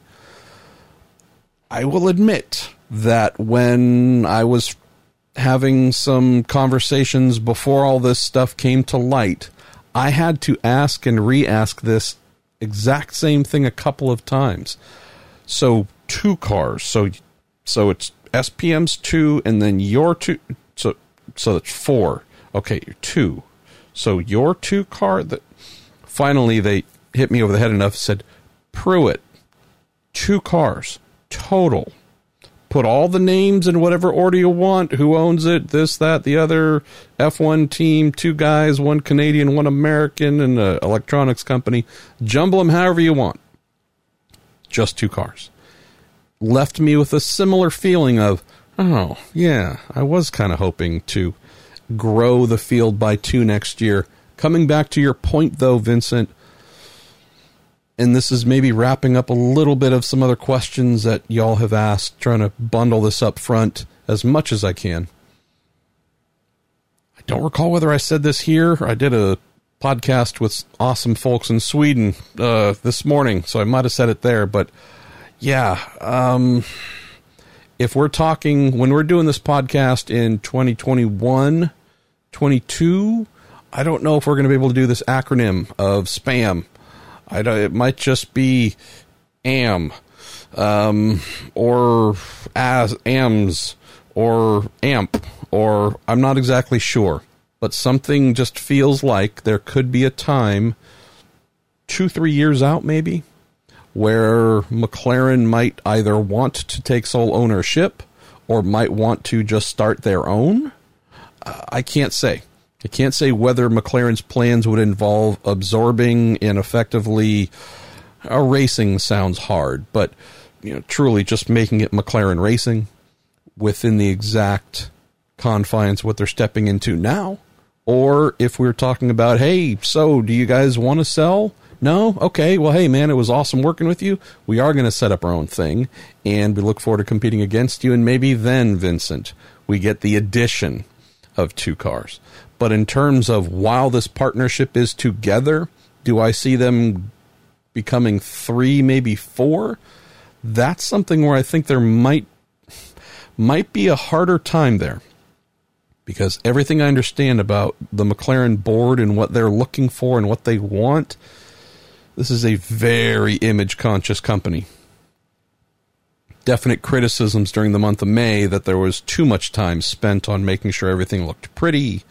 The hospitality unit, the original hospitality unit got hauled away because they didn't think it was befitting of the organization, and a new one was hauled in at whatever expense late from, I think, Arizona, I heard, New Mexico, whatever it was. Lots of that kind of stuff.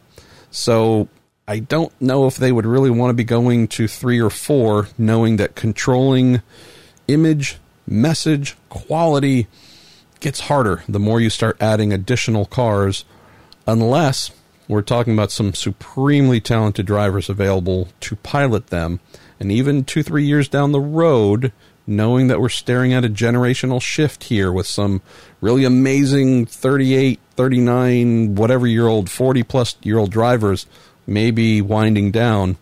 I just don't know, Vincent, if there's going to be enough top tier caliber drivers with oval experience, with the experience they would want to step into those seats. Also, let's go to Vincent as a follow up. Says, let's talk about our friend Fred, the great Alonso. I read he has a personal services contract with McLaren. Uh, I never read that he has a driving contract. Is this correct? If so, does Honda Japan dislike him as much as McLaren? Does he jump into an Andretti fifth? Entry and whatnot. I don't know what his contract is, Vincent. I do know that just by the language expressed by Zak Brown, McLaren CEO, he has said if Fernando wants to drive, we will make that available. So that makes me believe it's more than just a personal services contract. I don't know what the contract is, but it sounds like if Fernando wants to drive a motor racing vehicle and McLaren is capable of putting him in it, capable being the word, right? Uh, if he said, I want to drive in one of the final Grand Prix of the year, well, they don't allow three car teams in F1, and they're certainly not going to park Lando Norris or Carlos Sainz Jr. So if there was a vacancy, sure. I'd say the same thing in IndyCar. Um, that might be the one place, though, where they might roll out a third on occasion if he truly wanted to and they saw the value and they had the sponsorship and they could afford whatever he wanted to be paid. So it's a lot of ands and ifs. But I think if he wanted to come play IndyCar, I think McLaren would be smart to allow that expansion to three cars on occasion. But I would not foresee Mr. Alonso wanting to do that full time by any means nor do I think the team would want to do that, even if he said, "I'm in." Uh, they'd they'd run him. They'd love to run him. We know this. Do I think they'd rather say, "Yeah, about year two, let's get this thing figured out," so we can feel really good about where we are going? Let's go to Matt Odland, who says, "I've enjoyed hearing about the Andretti Technologies." Group and the support they offer and have been utilized by the Harding Steinbrenner team and McLaren. How did Andretti develop the service in IndyCar? No one has done it in IndyCar before that I know of. It reminds me of what NASCAR teams uh, use, like Joe Gibbs Racing. Uh, there have been, Matt, maybe not as well publicized, here is a service you can purchase from us type thing, but there have been a lot of alliances over the years where a team helps with certain technology. Um, there's been a lot of this stuff over the years, but to your point, maybe not as formal as this. I would say there's been a unique assembly of this Andretti Technologies concept. We'd been hearing for a while. When I say we, I usually mean me and Robin, by the way. I don't I tend not to explain that for reasons that just occur to me now, but when I say we, I usually mean Robin and myself. Been hearing about that for a while last year. That Michael was really wanting to expand to six cars, and that sounds crazy. It is crazy. Uh, hearing that, you know, building wise, we're kind of boy, you know, we got a muffin top going on. There's not a lot of room left for us to expand and take on two extra cars and an extra transporter and all. It's, it's a lot of stuff. A lot of stuff. A lot of people, you know, having to take lunch and shifts to use a break room, microwave, etc., etc. From what I understand, the the true concept of Andretti Technologies, and I could be totally wrong, I probably am, but as I understand it, Matt, the desire to expand, to have more cars, create more income, smart thing, was tempered by practical size limitations. So, hey, if we're unable, without a lot of discomfort, to go to the six cars in house, well, what's the smartest way? Well, Michael Andretti's dear, dear friend, Mike Harding, has an IndyCar team.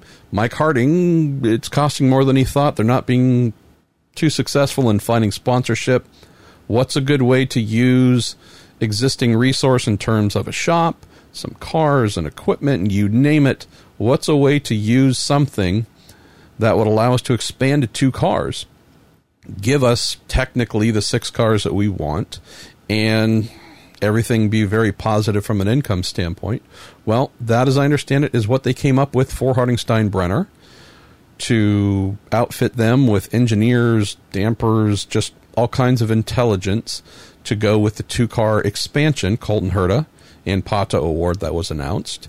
And again, as I understand it, that was really the genesis of this being a you know commercially available business. Would they sell it to anybody? No, of course not. Very choosy in who they work with, but I believe that this was really the internal mechanism to expand without having to actually have two additional cars in house things gone a little bit sideways there. Obviously, downsizing the one car when the HR, HSR team did not find the money to run Pato. Uh, yeah. Interestingly, though, hearing similar things uh, about the Ganassi team, and had also spoken with Mike Harding, who gave a little. I'm sorry, Mike Hull, who gave a little bit of confirmation there that yeah, we could look at that this kind of model.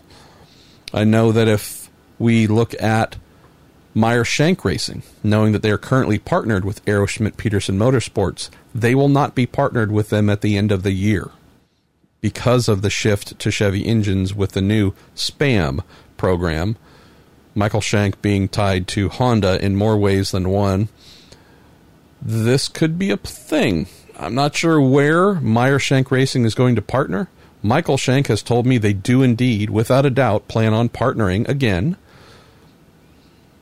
Could that be a Ganassi thing where Ganassi does similar, where they have, in theory, a lot of very talented race engineers uh, who are a part of the current Ford Chip Ganassi Racing IMSA program?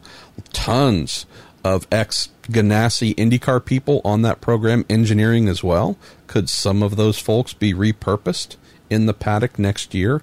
Stay employed with Ganassi, just back in their IndyCar frame, and since they are employees of Ganassi, can be loaned and farmed out without giving away anything they shouldn't. Again, whether it's a Shank, whether it's a someone else, uh, I think we might see Matt more teams that feel like they have the engineering strength and quality and staff to be able to do this, I think this might become more of a thing.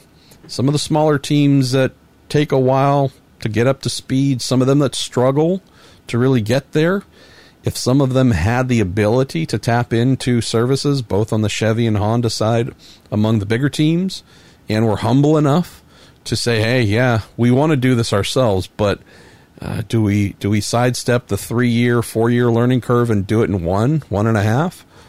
Uh, you would hope most would say yes, provided they could afford it. Brian McKay, you sent in 4,000 questions in a span of a very short amount of time. So I'm going to try and answer a couple of these. Don't hesitate to send the ones that I don't answer back because we tend not to answer one, two, three, four, five, six, seven questions from any one person. Uh, you said if a pit crew member is injured during a pit stop, is another team member very qualified and ready to immediately substitute? Bit of a generic question. Another thing Brian would just suggest the more specific, the better. I would say that most teams, I would hope, I know many do, most do, but I would hope all do exactly what you are referring to. Have folks cross train the ability that if someone is unfortunately struck by a car during a pit stop. Who knows? Uh, heat fla- uh, heat wave hits and they have a hot flash, need to sit down, take a knee for a moment. Folks can step in, change tires, refuel, do the air jack. Uh, I would say in most cases, yes, indeed, teams do have someone that is ready to step in in all roles. Not necessarily a guarantee, though. I would say the smaller teams might be the only ones that do not necessarily have everyone cross training at all times. Let's see. Another one for here from Brian. All right, another one on the topic. Why don't IndyCar teams have portable air conditioners in pit lane for the benefit of team members wearing multi layer fire resistant coveralls? Interesting one. Uh, we do see that from time to time in sports car events, but that tends to be if they are on pit lane for 6, 10, 12, 24 hours, and heat is a big thing. IndyCar's general mindset, though, Brian, is to not put up big things that block pit lane from fans obviously if they're sitting behind the pits i realize that everywhere we go we don't have that dynamic uh, ovals uh, come to mind. There are many ovals that do not. But in general, the don't box yourself off, wall yourself off. Uh, it's just not really a thing. And knowing that even if there aren't grandstands behind pit lane, you tend to have a lot of guests, corporate guests, a lot of influential people invited down to pit lane. Um, I would say that obviously, if you're going to bring air conditioners onto pit lane, you would indeed need to close them off as much as possible to reap the benefits. And at that point, uh, yeah, it's not a very accessible thing. So just approach wise, it is not something that they tend to lean towards. So, uh, but again, if you have any other serious things you want answered, send those back in. As I always should think to remind you, if I don't get your question and you really want it answered, please send it back in. Uh, sometimes it can take a couple weeks. Don't hesitate to badger me and say, "Hey, idiot, third attempt." Um, so yeah, uh, let's see. Adam Jensen you say, do you think McLaren will create a bespoke damper program? You've capitalized bespoke damper and program for their IndyCar program. Will it call upon their F1 technology? Will it be filled with tech and material akin to Roger Penske's proprietary, quote, unobtainium? Good question. I would think that McLaren would certainly look into this area, would say that Arrow SPM's damper program this year. I'm struggling to think of an event where the ride quality stood out as as good or better than the leading teams. So I would expect this to receive a massive amount of interest. Would they go as far as manufacturing their own? Not sure if they would do that year one, Adam. I would say that it would certainly be something to think about for sure uh, if they need to. That could be a very interesting resource for them to bring, but I think they would have to. I think they would need to find if and what they found was deficient in ride quality to then determine whether they could solve that on their own using the dampers that the team has, maybe switch to different vendors or go as far as manufacturing their own for IndyCar? Interesting question. Let's see. Let's go to Tim Calabro. Tim, thank you for sending stuff in. Uh, I thought I heard that drivers were making in car adjustments that had the effect of adjusting the rake of the car. Kind of a legal cheat. Am I imagining this? If true, please explain what is happening and how long it has been going on. Um, if it is Tim, I've missed out, and a lot of race engineer friends of mine are probably laughing at me right now. They already kind of do. But yeah, not that I know of. Let's see. Let's go to Ron Thompson. Could DragonSpeed be on Honda's list if they're looking to get another team or two? I would say absolutely not, Ron. Just because we haven't seen enough sample size from DragonSpeed to, I would say, add them to Honda's list of teams they be a courting. So, no, not at all. I also don't think Honda is going to be working super hard to try and add a team to replace Spam next year, simply because they've been pretty solid on supplying the field numbers wise, and I think they might actually enjoy being able to step back by two full time entries there. Uh, Will mentioned, though, got a nice text today from Elton Julian, team owner of DragonSpeed, mentioning that if all goes well, they do indeed plan on being at Gateway and returning for Gateway, and who knows, probably finishing out the rest of the year. So hopefully, we're going to get our pals at DragonSpeed back here. Ben Hanley and the number 81 Chevy. Let's see. Da, da, da, Lance Snyder Marshall, with a name like Steinbrenner on a racing team, you would think finding sponsor dollars would be much easier. Why do you think this is not the case? Interesting, Lance. We have a very famous name in American sports. If young George Steinbrenner IV decided he was buying, I don't know, pick a crappy baseball team, I would think that finding corporate dollars for that baseball endeavor would be easier, as you mentioned. Even if they decided to branch out into another form of stick and ball, who knows? Could be Major League Soccer, could be whatever. And it was truly the grandson of. I think that would attract headlines. The fact that the kid's passion in sports is motor racing, that's amazing. I don't know if that translates though.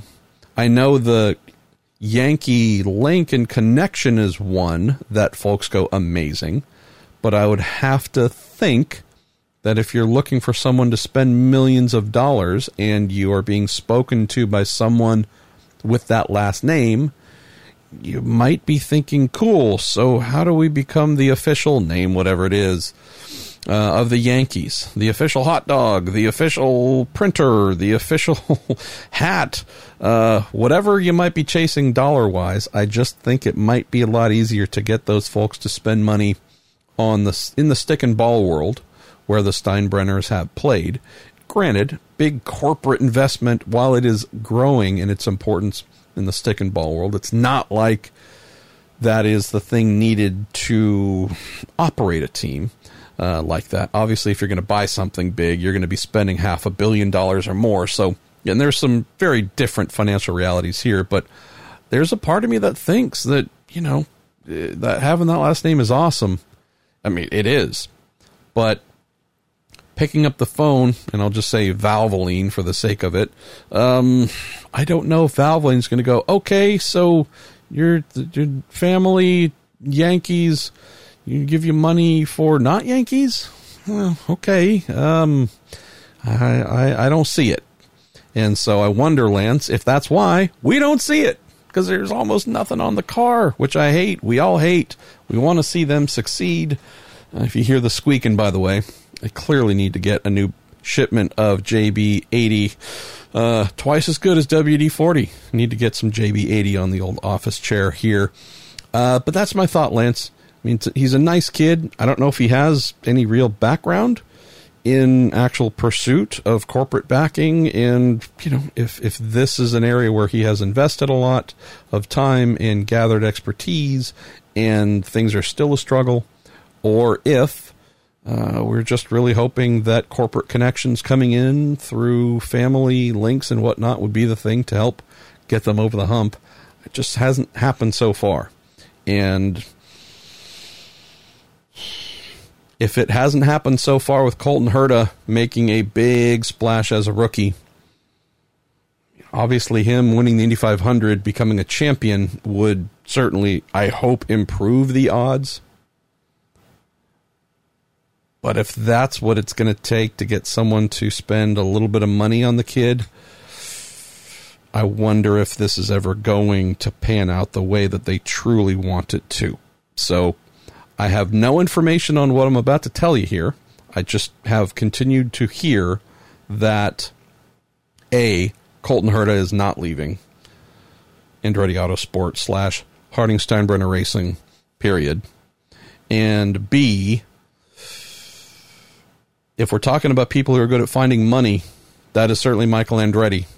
And if and how this ends up looking next year, if it's Colton in a quote fifth Andretti car, but it's being run out of Harding Steinbrenner and it's money found by Michael because Mike Harding's team before Steinbrenner and with and now after Steinbrenner have not. I've heard that uh, George's father has been, you know, helping to backstop things a bit. It's just not a way to run an IndyCar team, unfortunately. So, nothing negative to say against them. I wish it wasn't even a topic. I think everybody wishes this was a non issue. They found a little bit of money here or there. They've been jerked around by a sponsor whose name we haven't seen on the car for a little for a little while now. Who knows if we'll see it again? But hasn't been an easy year, and I think because of the financial struggles, it has. Although there was a big punch big, big, impressive stuff to start the year from Colton. We have really seen this overall effort wind down as the season has gone on. And it's not because they've lost talent, lost anything else. Just when you're running on fumes, man, it sure is hard to stay up uh, and stay competitive against those who are just grinding away, spending that money, all the latest, best pieces on the card, nothing worn out, uh, all the R and D that they're doing, all the everything. Uh, we're just seeing that separation happen. So Colton is the kid who won Circuit of the Americas, the kid who was on pole at Road America, the kid, the kid, the kid who did all the things that have made us go, whoa, this is a monster in training. Still the same monster in training, just the circumstances are getting harder week by week as the season winds to a close. So let's touch on one thing I mentioned in the open, and that is McLaren thoughts, plans, and desires in terms of driver lineup. We're going to get to some more here about Hinch. I'm trying to wrap as much of that into this little bit here. So sorry I'm not calling out some of you by name, but I'm just trying to consolidate a number that have come in on Twitter and Facebook. I think McLaren's grand plan in this announcement and in their view of 2020 was having a young beast of a driver to lead them. Maybe not lead in terms of experience, but lead them in terms of this is our IndyCar version of Lando Norris, of Max Verstappen, of Charles Leclerc, if we're just looking in Formula One, these young guns in their first year, two, uh, just wow, boy. I think Max might be three, so four. Give me a break. But just these young, these are future champions in the right circumstances. I think that's what they were truly aiming for. And I think that setting their sights on a Colton Herta in year two, sophomore IndyCar driver Colton Herta, I think that was spot on. I think that was, well, spot on and well spotted by them. This is a kid that we can make an immediate impact with and then build from for the future. And I'd have to agree with that assessment. I don't have any inside knowledge telling you whether this was truly their plan. I just I got a feeling that when they are winding down, looking at options and plans to come into IndyCar on the Andretti Autosport side, no, that hasn't worked out. But on the Andretti Autosport side, my guess is Colton Herta was indeed the one they targeted as all right, if we're coming in with one car, two cars, whatever it is, adding to Michael's four, Colton Herta is our guy. Didn't work out at Andretti. I still believe that although it's shifted gears to Arrow SPM, just as positive, that Colton remained the center of their goals all for what he could do for them immediately and long term. And who knows, Formula One as well. I mean, for a for a kid who's just out of high school, spent many years racing in Europe. Uh, yeah, boy, as good as he is right now, I just think that the sky would be the sky would be not even close to a limit for Colton in a McLaren environment with SPM in IndyCar or at some point maybe in F1. But I do believe that this new spam arrangement, thanks in perpetuity to Jim Johnstone for coming up with that. I do believe that this whole arrangement, not saying it was built upon or centered on having Colton there, but really the, ooh, we got something good here. We're going to scare the living poop out of people. I think there was a big component that expected to get a hold of Colton, thought that Colton would be there. Don't hold me to it because I'm not in charge of contracts. But again, as I mentioned, I've heard it ain't happening. And provided that remains the case, I think this sets some really interesting and unexpected dominoes in motion for them. So, what do I mean? Well, if Colton's off the table, where do you go for that win right now, uh, big impact, punch everyone in the nuts, uh, future champion, many, many time champion. Where do we go? Experience and youth and future wrapped into one driver. So the obvious person to name here is our good friend, truly good friend. Love this guy to all kinds of pieces. The newly married 32 year old James Hinchcliffe, who will be 33 on December 5th. I am not saying that James is not capable and will not win races for whomever he drives for next year. Just saying, if we look at the criteria that they've laid out, Zak has said this over and over again. We want the veteran, we want the young future type star. At someone who's going to be 33 when next season begins, That's not James in terms of the youth, etc., etc. So that really does leave the all right. So who is your long term play? Who is the young beast that's going to get you there? You take Colton Herta off the board. I don't know where you go. And this is using another filter here of could we look to F1 or elsewhere in the world for that criteria, someone that would fit that? Yes. Just keep in mind, in almost every example, they'd be going through the Marcus Ericsson school of learning a hell of a lot about IndyCar racing in their rookie year. Never been on an oval, knows one of the tracks, you know, COTA, great, but by and large, one of the reasons that Marcus has not been super effective this year is everything's brand new. Learning how to race on ovals, learning all these tracks, while he's very good and adept, he's sitting here in 15th place. And yeah. So while we could probably name some young F1 drivers or those coming out of F2 or otherwise that McLaren might consider, which they could, again, who knows? This is just my little theory. I just don't see how that fits the right away impact, you name it, because there's so much to learn. So, what do you do then if you kind of refocus that to, all right, they don't have to be American, but we would want them to have oval experience. We would want them to not be on a massive learning curve every weekend to be that young, badass potential winner. I mean, age, right? Age or contractual obligations to other teams rules out. I'm just looking at the the points table right now. It rules out going after Josef Newgarden, Alexander Rossi, Simon Pagenaud, Scott Dixon, Will Power. Now Ryan Hunter-Reay's contract is up uh, at the end of next year, but again, he's you know not going anywhere right now. Takuma Sato, Graham Rahal, Felix Rosenqvist, Sebastian Bourdais. So the first person we get to, holding 12th in the standings right now, as a possibility. I don't know his contractual obligations, or, but who knows? Is Spencer Pigot? No disrespect to Spencer he's having a really strong close to the season and is really looking like he is starting to become who we expected. Is that going to be enough for McLaren to go after? I don't know. I don't I don't think so. They like a bit of flash. Spencer's not a flashy guy yet. So I don't just don't know if they would look at him and covet him in the same way they would a Colton Herta.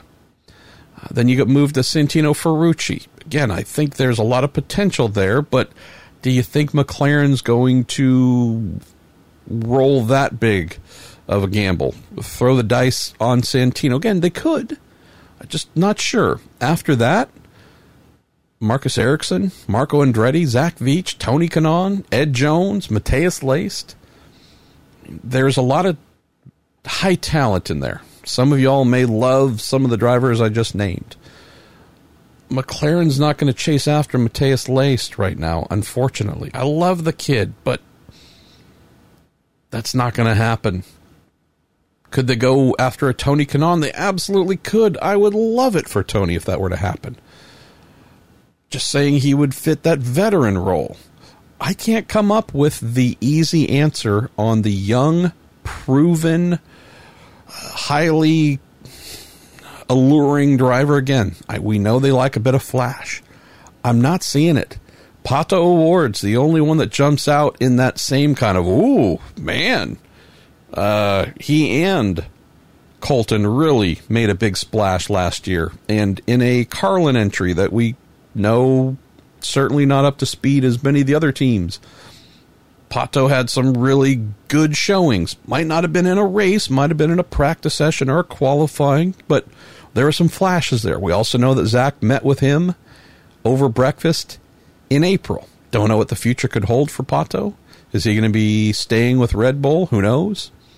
Uh, would he be wise to reach out to Zak Brown, who has a Formula One team that he runs and is now coming into IndyCar and say, hey, uh, boy, I don't know what's going to happen here at Red Bull, but it sure would be awesome if we started talking again because the team, the, the entity I'm working with now they've got a Formula One program. You, you got a Formula One and an IndyCar program. I know F1's the kid's big dream right now, but one way or the other, if Colton's not on the board, my inner Zak Brown is on the phone to Pato, his lawyer, whomever, trying to understand contractual availabilities and seeing what you can work out. The only youth, oval experienced, proven young badass who I think most of us would agree could have an amazing future in the right team. He's racing in Japan this weekend. And I don't want to say IndyCar lost him because IndyCar has nothing to do with holding on to him, but know, this is a kid who should be an IndyCar star right now, not toiling away elsewhere, hoping it leads to something in F1.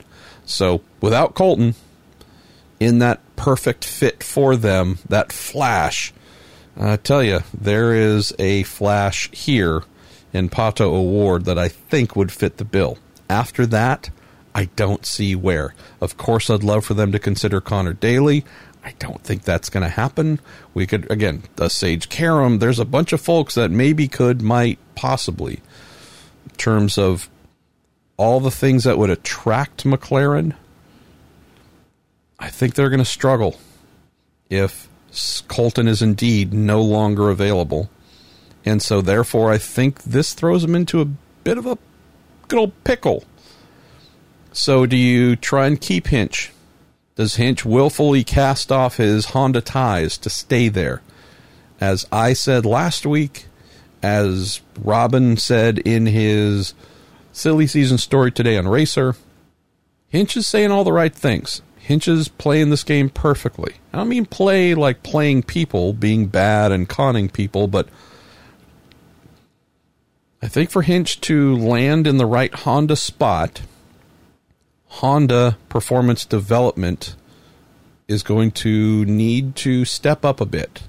We know that he does great things for Honda in terms of TV commercials, has great links to Honda Canada, which we know has uh, invested in him, but that's investing some nice money, which is appreciated on the team side while being a paid race car driver. I think for some of the other opportunities to manifest for himself in a variety of Honda seats, since we aren't looking at many, if any, that are truly wide open and pay, I think it's going to require bringing the vast majority of a full budget. Not because James should have to, not because he doesn't deserve to be seriously paid, just saying you look at the timing of all this and you look at the market and what's available. Bobby Rahal's third entry, they're really trying to put together.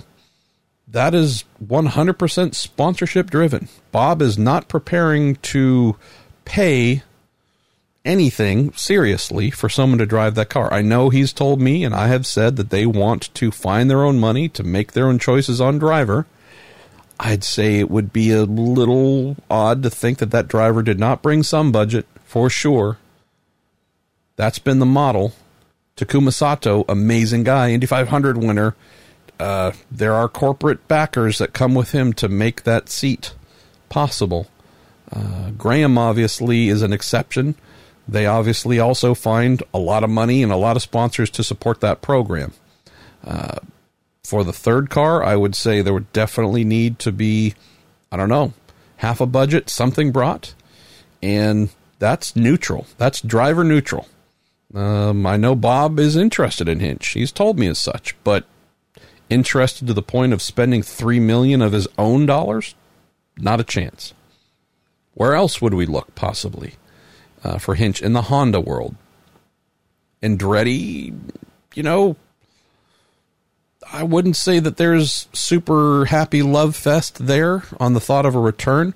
Not saying it's impossible, but there's also no open seats that we know of. All four taken for next year, unless Marco decides to retire, and then who knows? Maybe there's something there, but that's a lot of maybes. Meyer Shank Racing, Jack Harvey's their man. He's not going anywhere. Uh, Chip Ganassi Racing, Dixon and Felix going nowhere. Keep hearing rumors about a third car. Again, whether that's a technical alliance with the team providing engineering support and such, maybe. Uh, I know that they do not have Hinch in their plans next year, period. Where do we go next? We go to Dale Coyne Racing. All right, here's an interesting one. I don't know if this would be Hinch's first choice, last choice again. I have no idea. I can't tell you that I heard something that made me feel a little bit bad, but I mean, I don't know. I don't. I'm not sure if I'm super responsible for it, but spoke with Santino last week did a story about, you know, him looking around, seeing the options and such, which I knew was happening. He acknowledged was happening. Nothing bad there.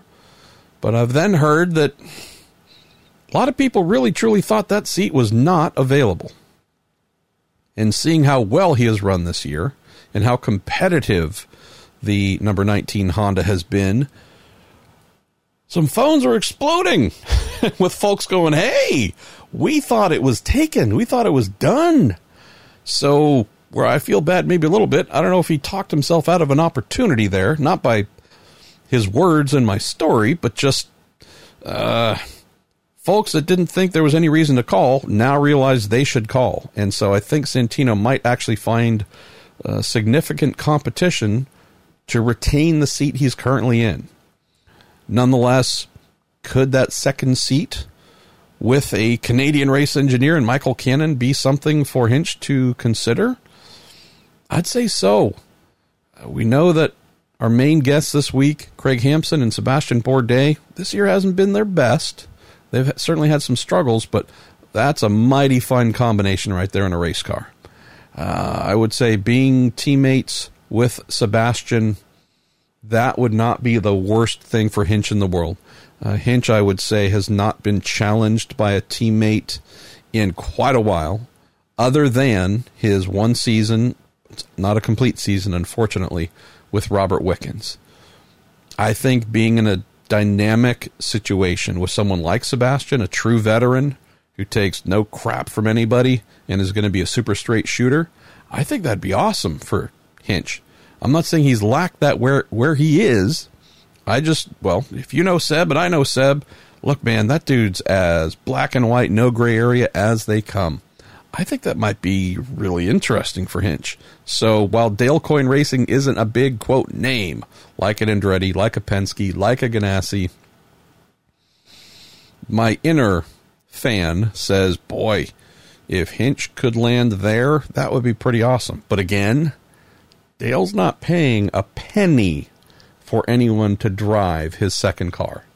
Bring a full budget, you can have it. Where do we go from there? Harding Steinbrenner? Well, if indeed Colton is driving that car under whatever name next year, I don't know if they're wanting to expand to a second quote HSR entry slash sixth Andretti entry, but you know, if it's vacant, could he go there? I think so. Still, not a lot of odds. And then that leaves us with Rahal Letterman Lanigan. Kind of the, the top choice we think that might not need a full budget and has an interest in having him.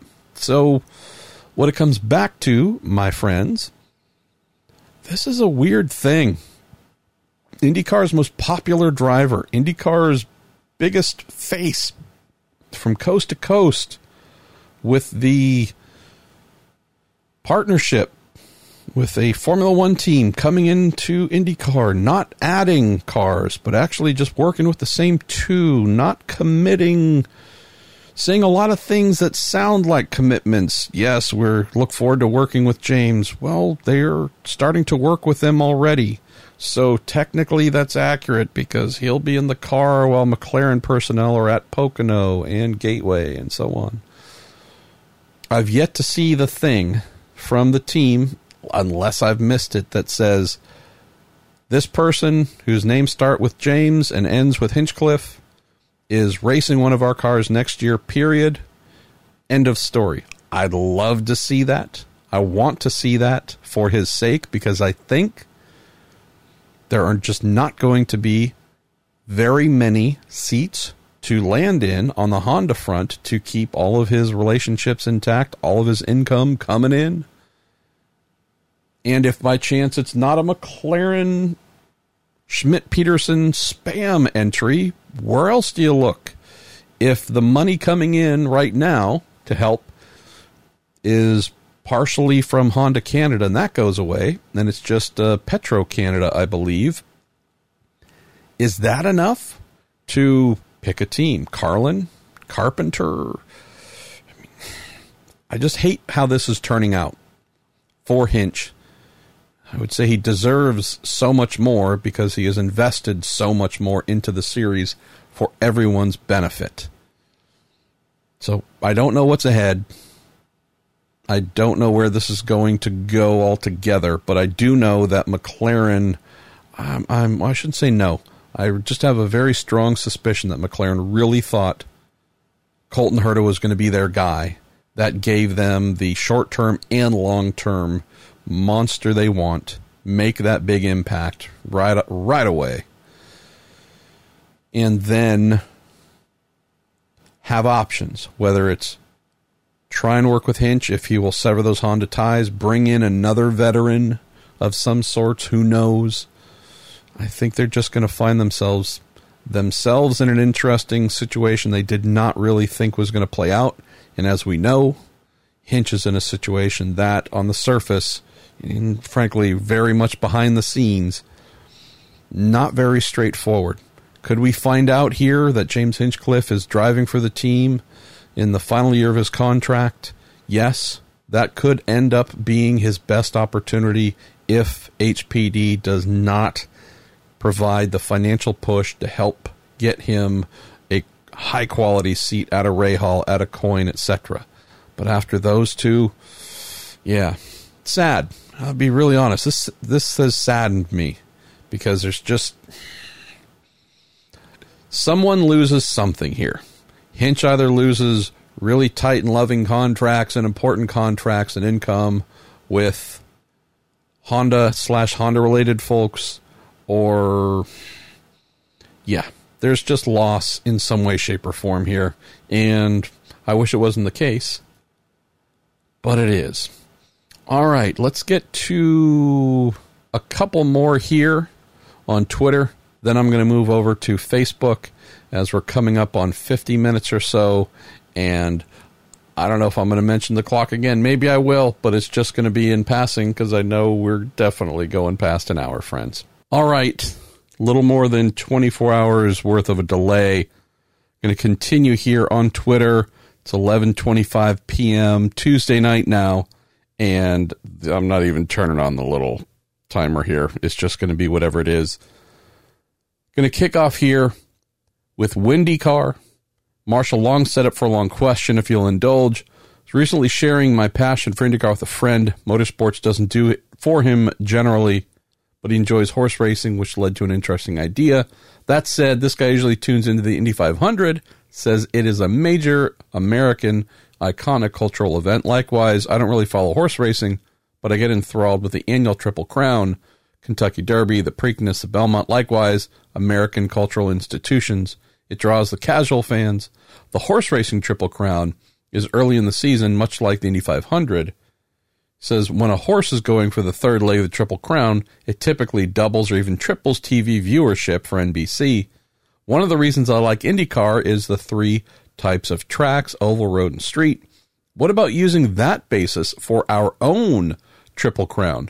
It says Indy 500 is probably the oval. I'd say totally agree. Long Beach, Road America, just riffing. Might be a new marketing strategy. Add a drama. Curious on your thoughts.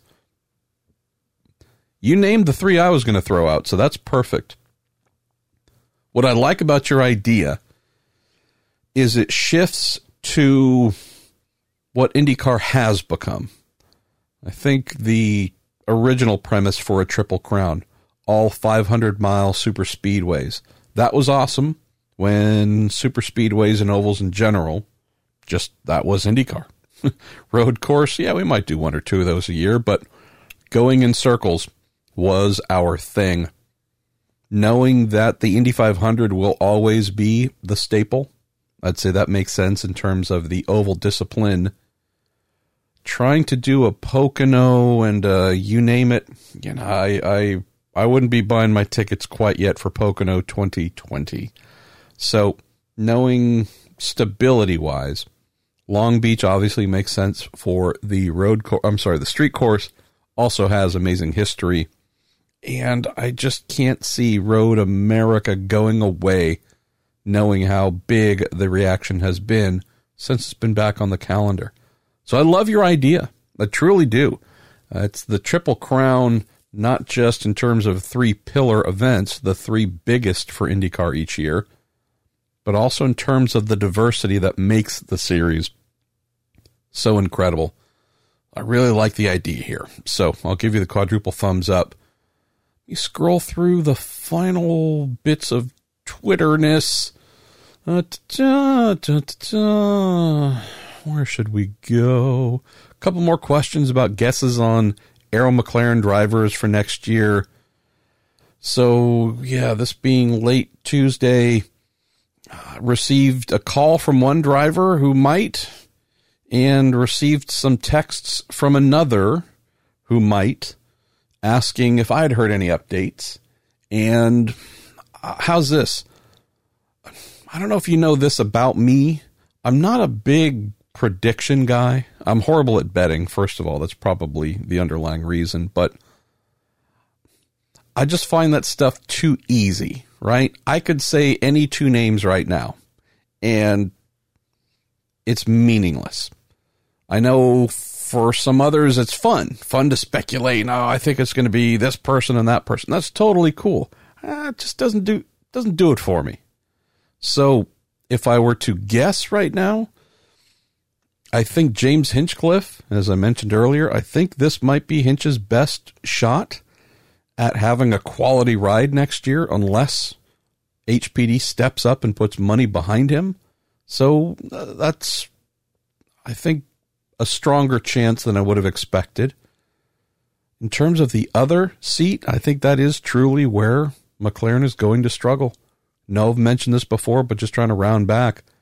If I'm McLaren, I'm calling Pato O'Ward saying you are the model that we want for that. But beyond that, could it be a Felipe Nasr? Could it be a Santino Ferrucci? Could it be name a whole bunch of other folks? It could be a variety of folks. Not sure if any of them really truly will be first ballot choices, though once we get beyond Pato, and I'd say Pato. Honestly, I can't think of any other young, talented drivers that really have the pop that they would want. So I'm going to leave the speculation to you all who enjoy that. Maybe you need to tell me who you think the two drivers are going to be. Is that a cop out? Maybe it is. I don't know. Uh, let's see. Chris Guthier also, and he asked that previous question, which I failed to mention because I'm something. I apologize if you've been through this in the podcast before and I missed it. Could you explain what dampers do and the difference between the ones top tier teams use and the ones the smaller teams use? Super, super easy to explain. Dampers do what their name implies. They dampen and control the suspension oscillations up and down, up and down. So if we think of what is attached to dampers, also known as shock absorbers, we have springs, coil over springs mounted on top, I guess, around those dampers. So you have the spring that actually holds the vehicle up off of the ground, and the damper itself controls the oscillations, knowing the chassis is always in movement in some way, shape, or form to the left, to the right, nose down, nose up, squatting at the back, sitting up in the back, cross weight, working all kinds of things. Those dampers are the things that keep the car from wallowing like a 1970s Cadillac.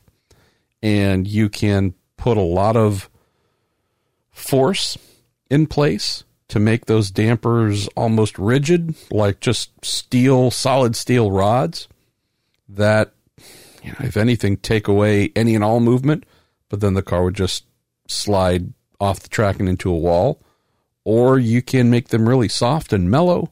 You can use settings to control specific areas. You can isolate the dampers, modern dampers, I guess going back many decades now, but they have control that can handle low speed oscillations, high speed oscillations, and whatnot. It's all kinds of really cool stuff. So, if we're talking about wanting to stiffen the suspension, you can do that through a variety of ways. You could go to stiffer springs. You could go to anti roll bars that are stiffer. You could also, quote, stiffen up the shocks a bit. A couple of different ways to do things, or you could soften the ride characteristics based on the driver's need. Depending on what they want and how they want it to happen, tend to work within the spring damper anti roll bar menu to decide what to do. So that's that difference between the ones big teams and the little teams use, bah, there's no real difference. It's not as if there's a call it cheap solution that the less funded teams use, and then there's a really expensive great option that the bigger teams use. Team Penske is the one that's well known for having their own damper program. They make their own, they keep their own, not available to anybody else. They also sell an off the shelf damper, which is and has been somewhat popular for many years. But there is truly a separate stream here. Team Penske makes their own, nobody can get their hands on them. And then they actually have, for decades and decades, manufactured them. And this is not just for IndyCar, this is for a wide variety of racing series. And those can be purchased and used and many IndyCar teams do that as well. One of the interesting things to close on this topic, Chris, is IndyCar's rules with dampers happen to be really kind of sort of wide open.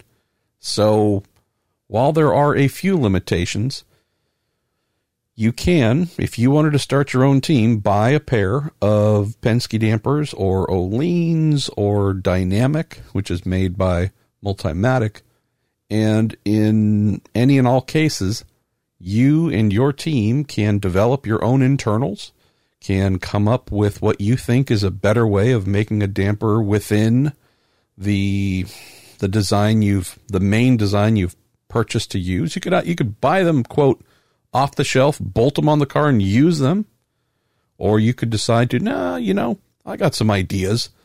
Uh, we're going to do this a little bit different internally those tend to be the, the most normal routes. Most teams buy one of a couple of most common solutions and then modify to their heart's desire. It's pretty expensive to actually create the oh, the whole thing yourself, start to finish, everything. So that's why most teams buy a basic design that they like and then play with the internals.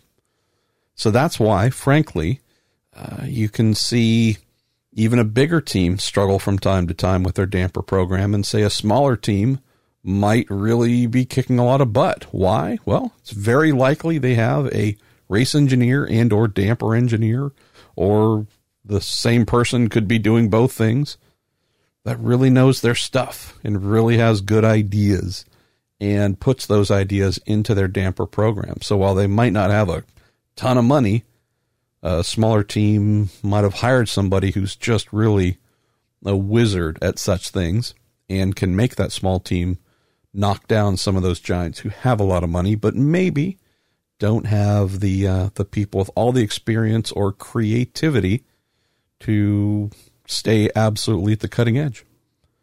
Let's see. Let's go to a few more here. JJ, thanks for this. He says also while SPAM is an appealing or appalling acronym for the new McLaren effort in the hybrid era, shouldn't it be AMPS? You guys are the, just the best. I mean it. I'm not blowing smoke. I love my listeners. You guys are the best. So, completely agree, JJ. So, I think we need to all come to a, a consensus here and say that in 2020 and 2021, we're going to go SPAM. When the the quote hybrid powertrain era comes in and we have electrification 2022 we'll start call, calling the team amps. So if we're all in agreement everyone say amen. Amen. Uh, let's see. Where else? I'm just trying to look at what we got here on the tweeters before I move over to the book face. Peter Nutt, our friend from Holland, says, with regards to the silly season, what do you think are the odds of Rinus VeeKay moving up to IndyCar next year, perhaps with Ed Carpenter racing? With him and Oliver Askew performing so well at the recent Portland test, is another Herta slash O'Ward type of graduation in the books for them both. I really do believe so, Peter. I think this is going to be a good one for years to come. The only thing that I wish we had following the Herta and O'Ward trend with two guys at the same team in Andretti Autosport, what we have seen is Oliver at Andretti, best car in the field, best team in the field, and he is driving like he has the best equipment just as we saw Pato do, just as we saw Colton do. So nothing taking away from Oliver at all. But he is in the defending championship winning team, car, everything, and he is maximizing that opportunity. For Rinus, having moved up with the Pro Mazda team, the, the team that he won the Pro Mazda title with, Juncos Racing, I would not say on most weekends their cars are as good as Oliver's. That, frankly, is why we've seen Oliver stretch a pretty decent lead over Rinus. I do find it interesting, though, that take them out of the that kind of disparate situation and drop these kids into IndyCars for a day, and Rinus is a monster. I mean, he was seriously fast at Portland. So I would have loved to have seen the two of these go head to head at Andretti or at Juncos, but just in the same team, same everything. I have a feeling the win tally would be a lot closer. I think Oliver's at six wins now, something like that. Rinus is at three. But yeah, I think your young countryman, young hope, Dutch hope in IndyCar.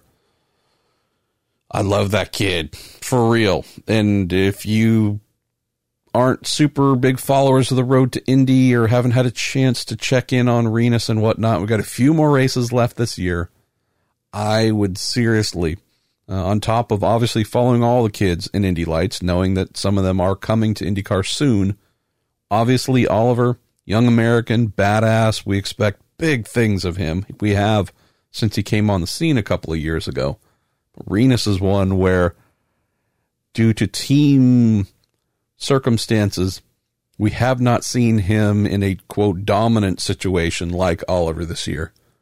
But I, yeah, I think that kid Peter, I think he's going to make some folks stand up. So, boy, we are genuinely blessed to have this huge, impressive rookie crop come in this year. Colton Herta, obviously, Felix Rosenqvist doing some great things. Santino Ferrucci just blowing all expectations out of the water. Young kids just super on the rise.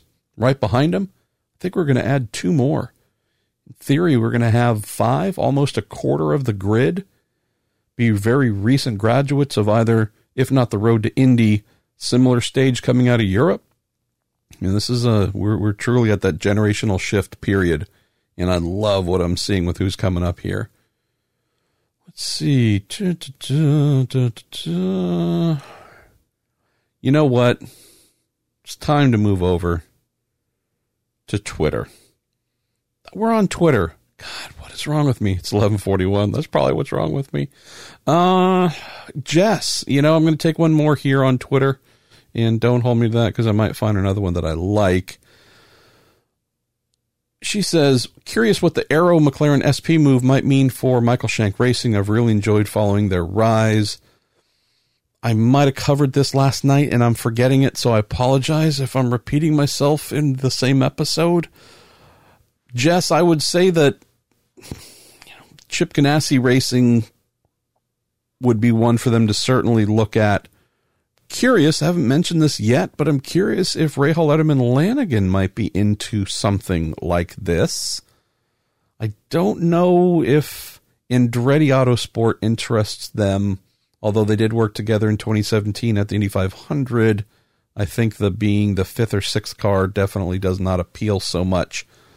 I'm not sure where else they might go within Honda land to really find a, the partnership that they want. But uh, I'm keeping this brief because I feel like I might have done this last night. So I apologize, Jess. But if I uh, if I didn't, and I'm cutting it short here, don't hesitate to send me another note, and who knows, maybe I'll uh, find out more by the next episode. Let's see. Where else? Where else? Where else? John Mueller says if Rossi wins the IndyCar Championship this year, any chance Honda gives him a shot at the Red Bull seat? Well, John, we're back to one of the fairly defined facts that gets lost in the minutia. So no fault of anyone's, just it's one of those things that doesn't really stand out as well-known public knowledge, but the folks that pay for engines in F1 from Japan, it's Honda, Honda corporate, 100%. No affiliation whatsoever with Honda Performance Development, which is responsible for IndyCar engines and some budget there. Any relationship Alexander Rossi has with Honda, well, I'm sure he's met some folks from corporate, it's all American. And the American side of Honda has nothing to do with what goes on in Formula One, much less, nor would Honda have the ability, I believe, to dictate to Red Bull to pull anyone out of a seat and put him in it. So, as much as I love the idea of Rossi winning a title and then Honda moving him to F1, uh, two different Hondas, and the one that he is affiliated with has no say in F1. Lynn Gale, you have a question here that Craig spoke about. It says, Will Firestone have to make different kinds of tires for the hybrids? And I'll just add to that a little bit and say, yes, absolutely. But it's not just because of the hybrids, it's because we expect the horsepower increase to be very significant, period. And then adding what we believe will be pretty significant, could be on demand, right coming out of, say, a hairpin in terms of push to pass, putting an extra 50 or so horsepower instant torque into the drive line and into those tires.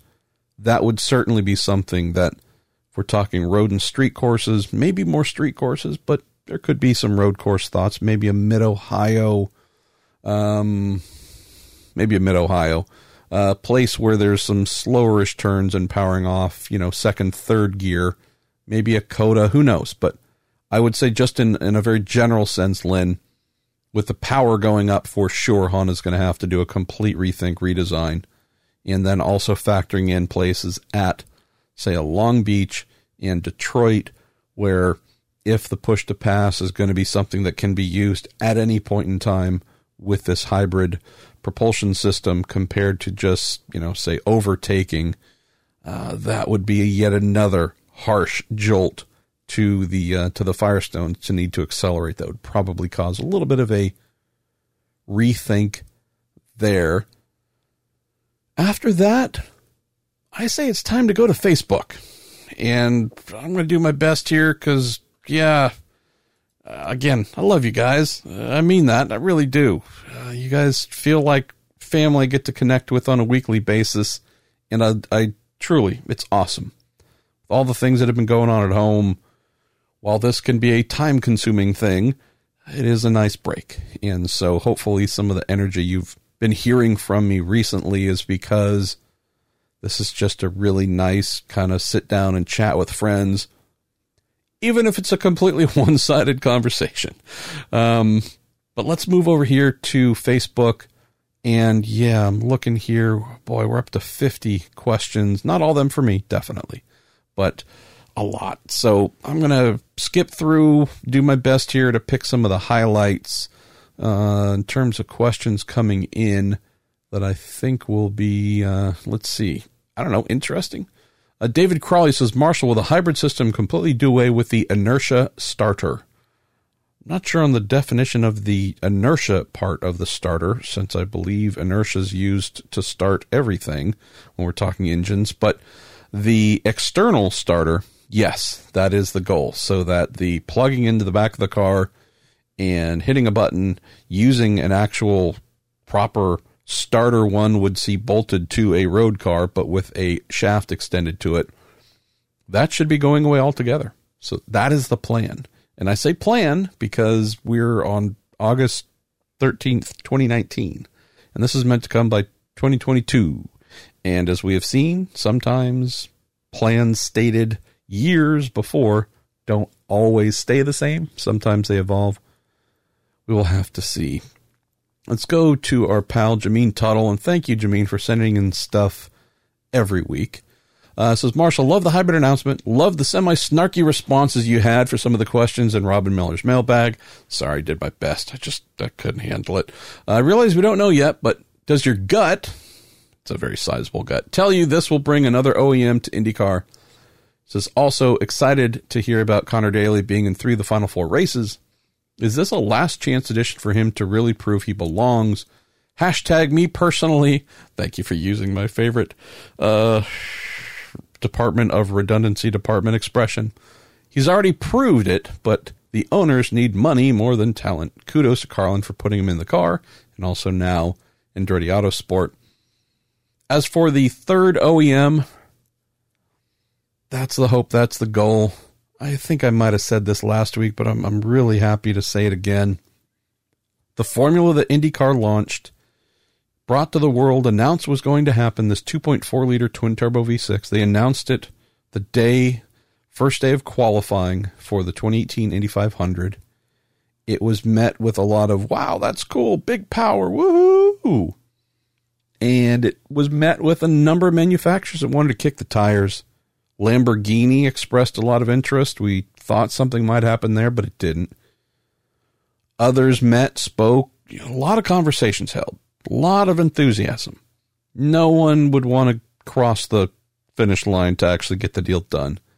More and more we're hearing, and Porsche being the example I think I've written about, might have been the one to mention it for the first time, whatever uh, the lack of the hybrid angle is really proving to be the thing that had folks who were taking meetings or even asking for meetings. Yeah, hey, this is great. This is cool. Wow, big power. Who doesn't love that? Racing. Awesome. Eh, it's going to be a tough sell. And if I could just do this on passion and say, yep, we're signing up for five years and $50 million, because that is the number that IndyCar quotes, a pretty decent budget prospectus for doing this. And it's not just the motors and leases, but the marketing and activation, whole everything, all in. Five years, 50 million bucks. 40 is the lower number.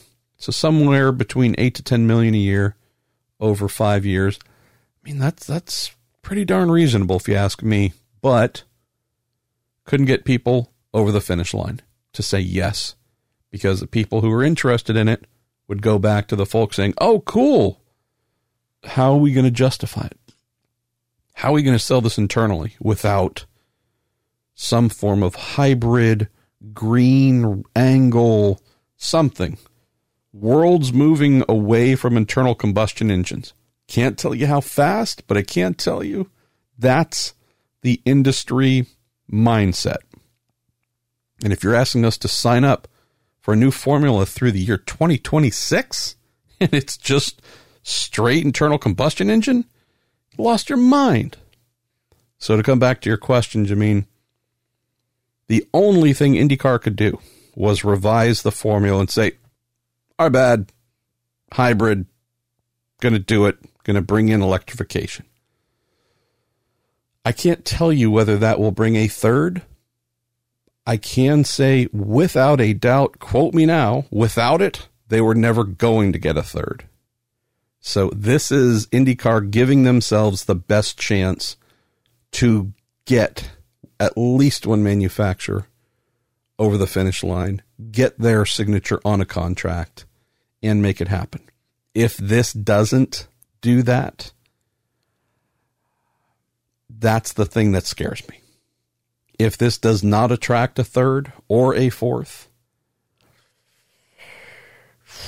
boy, IndyCar is going to be in a very prone position, relying on Honda and Chevy's good, good graces. And how long will that last? I can't tell you.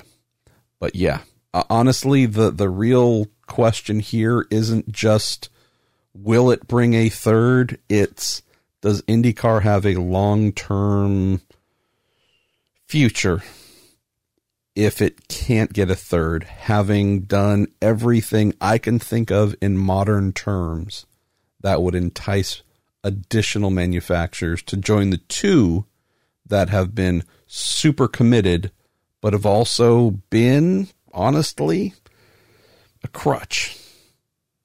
Absolute crutch.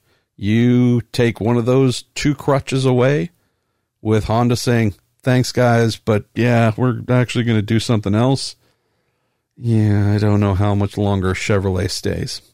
And I think we get to a point where you know, Cosworth or whomever else, maybe Ilmor with unbadged Chevrolets or HPD with unbadged motors, who knows? Someone's providing a spec engine. And there are some who I know believe that's the right way to go just a, a, single engine. Let's just get away from all this. We don't need manufacturers. They always go. True, their money goes with them. And the ability to promote the series and tell folks that it exists and all the things that help keep things moving in the right direction start to crumble. So, yeah, it's a weird interrelated thing, but honestly, Jameen, the thing here is boy, if they can't get a third, that scares me for IndyCar's future. Let's go to where should we go next? Da-da-da. Jim Johnstone, by the way, sent in a note here for Craig Hampson. One of his notes, a PS, was Marshall. I'm happy seeing McLaren SPM referred to as spam. You're the author of it, Jim. Uh, thank you. Seriously, I, I, I love it. Just love it. Uh, Daniel Kincaid, how similar will the 2022 KER system be to the system F1 developed in 2009? Uh, Daniel, I can't really say because I don't know exactly what it's going to be.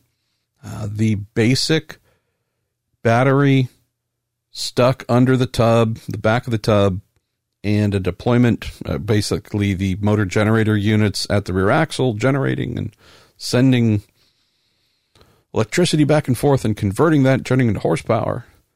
Not exactly sure we're going to be seeing that same exact thing. Still believe there could be kind of a wonky, wacky, who knows, maybe good flybrid type thing.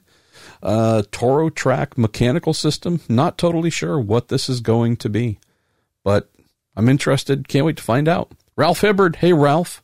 Ralph's one of my favorite people every year. When I go to Indy because of the memorabilia show, I hit him He's among my first two or three visits because he always has really good stuff. And he says, MP with Richmond being added, will it be at the expense of another track? Um, still haven't heard about Richmond being a thing. I think it will be a thing, but I'm not, again, 100% sure here. The note about Pocono, honestly, I think we're going to have to look look at the crowd and see what this weekend tells us. If it's another relative flat line, I don't think IndyCar's Steven Starks, Jay Frye, Mark Miles are going to be overly motivated to try and stay. So, might be a good one to throw back on the table here in a couple weeks, Ralph, because we're going to need to get through Pocono, I believe, to get a real proper feeling as to what may or may not happen there. All right, going to scroll through a few more using your likes as a bit of a guide of what I should or should not axe. Now, we're not going to say ask every time. I'll just say axe. David Pequeen, Marshall with Arrow, or sorry, I just got to start calling him Spam. Marshall with Spam switching to Chevrolet. How does that have the potential to possibly hamper part-time teams like Dragon Speed, Juncos, Strine Reinbold, Clauson, Marshall, from obtaining engine leases, and which of these teams would be most likely to work with Honda. Don't know if I mentioned this or the first portion of what I recorded. I really don't, but been texting with my man Elton Julian, and they are truly hopeful and expecting to be back for Gateway. Looks like there's going to be a variety of conflicts on the sports car side for them that would make the team miss Portland but coming back and doing Laguna since Elton is a California guy. Um, I think we're going to end up seeing our pals at DragonSpeed back for Gateway and Laguna, so that's all kinds of awesome. I I don't know if this is going to be anything that's super hampering, David. If we consider that, I know we're talking part-time teams, uh, and so I just naturally roll some of that into Indy 500 mindset. Uh, if we consider that Chevrolet had committed a lease to the McLaren program this year, they might not have made the show, but there was one provided. Well, if they're moving, if the spam team is moving to Chevy, in theory, that is one full time entry they would need to take on, then a second for the 500 only. I, I'm confident that they would accommodate uh, them for sure, knowing that they're a full time team, but then thinking about how that might have a bit of a knock on. Boy, uh, if I am Chevy, the one truly awesome thing that they had in the month of May, and especially leaving the month of May, boy, did they did they own boy, did they absolutely own the big, big story narratives of little teams doing good. DragonSpeed made the 8500. Holy poop. Juncos Racing, the story of the 500 knocking off McLaren. Dreyer Reinbold obviously didn't have a super great month of May. But Clauson Marshall with Pippa, man, the team that we all, well, me at least, but I know many, they're the first why even show up for qualifying? You're never going to make it. I'm not saying that these things would necessarily make them automatics for Chevrolet next year, but boy, coming into next year's 500, three of those four are, I think, something that folks are going to talk about the entire time. And so, not that that means anything. I mean, I don't know if that's going to sell additional Chevrolets, but there's a lot of feel good and Chevrolet does feel good, better than most. So I'm thinking, David, they will have to find a way. In terms of Honda going after, uh, Honda tends to be a bit more, I don't know if choosy is the word. It's not as if Chevrolet is not. Honda's known to come out of pocket to try and help a lot of teams or in, in a variety of ways. It's not necessarily just money, you know, hand to hand. It could be testing sim stuff, who you name it. I wouldn't look at any of these teams you've listed here and say those are ones that Honda would be going after. So I think, if anything, what we're talking about is in years past where Honda has held a few more engine leases for the month of May than Chevy, up a couple cars. I think we might be looking at a 2020 Indy 500 where, right, Chevy, maybe by the numbers you have more entries in the field than Honda, and I don't think Honda would complain too much about that. Okay, just wandering down here. Alexei Hrushko who Ryan Terpstra says he figured I would murder your entire name. Maybe I did. Says, hello, Marshall. Have two questions. First, Zak Brown told you in your podcast he's willing to use the same approach as an F1 with his drivers, experienced and rookie. As you assumed, one would be Felipe Nasr as the rookie, and there will be neither Hinch nor Herta in McLaren. So who will be the experienced guy? Bourdais, Kanaan, Servia, Jones. What about Carlos Munoz? He's a great driver. Why not sign him?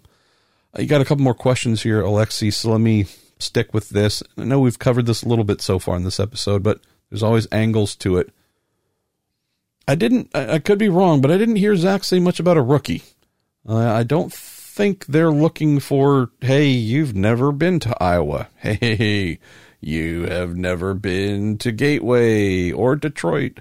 I don't think that's what they're looking for. I do indeed believe they're wanting a, a young up and coming talent that has experience that can deliver right away like a Colton Herta. Nasr, no oval experience, but I th- he's that guy's just really good and proven to be a super fast learner. So I think, as I believe I mentioned here, it might be something where we find out they invert their goals.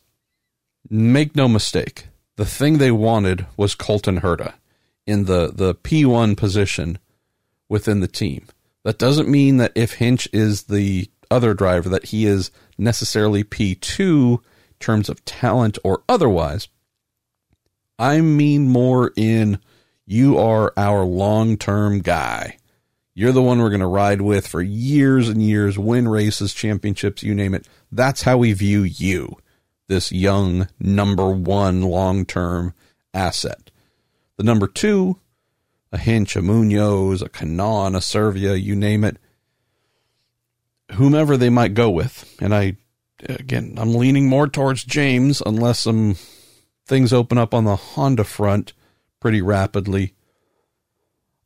I I think they might end up inverting things a bit based on who is available. And they might actually go into next season with Hinch as their, call it mental, from their mental approach, number one. And then take on a rookie if they cannot find, if they can't get a hold of, say, a Pato O'Ward. If this model that they want isn't going to work out next year, I think they might actually flip approaches and say, okay, we have a proven asset in someone like a Hinch or someone Hinch like. That's going to have to be our number one everything. Since we can't get that Herta, and who knows if O'Ward is available. If not, maybe we just make a pick a a Nicholas Latifi, a so on and so forth. Make that second seat now, that call it number two driver. It's going to be a little bit of a, a I don't call it wasted year, but lower expectation year because all the things we've seen with rookies, even the ones that are super impressive, they're going to be ups and downs while they have to learn the ropes. So if we can't get the one we want, let's lock into having a veteran who can lead us while we groom a rookie.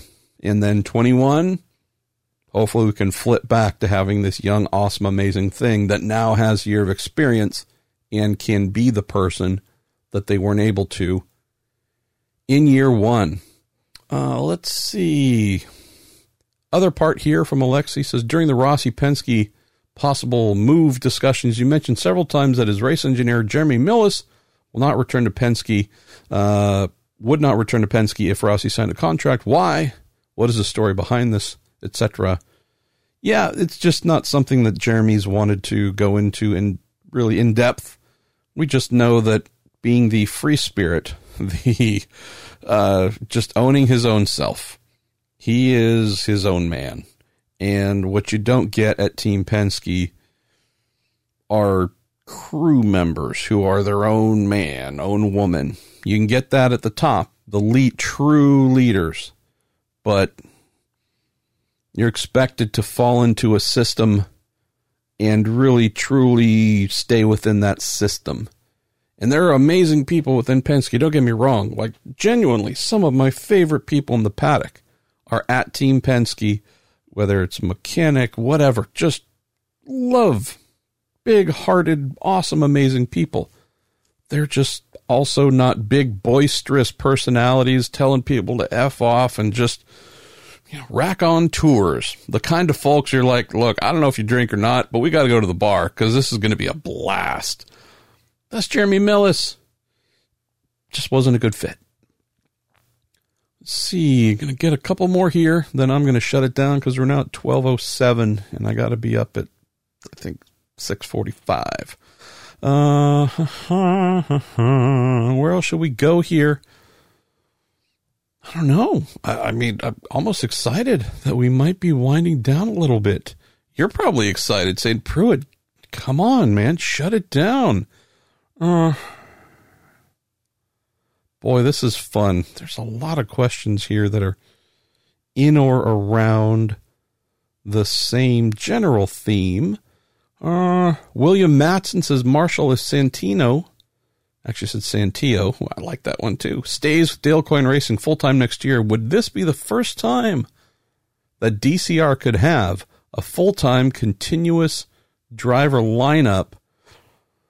Wow.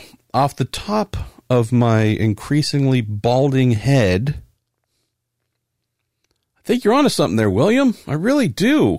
Now I'm going to cheat because my brain's not necessarily pulling up the old uh, history books the way I'd like it to. I'm going to click on the Wikipedias. Yes, I hate. Look, I'm just being honest. That's my goal here.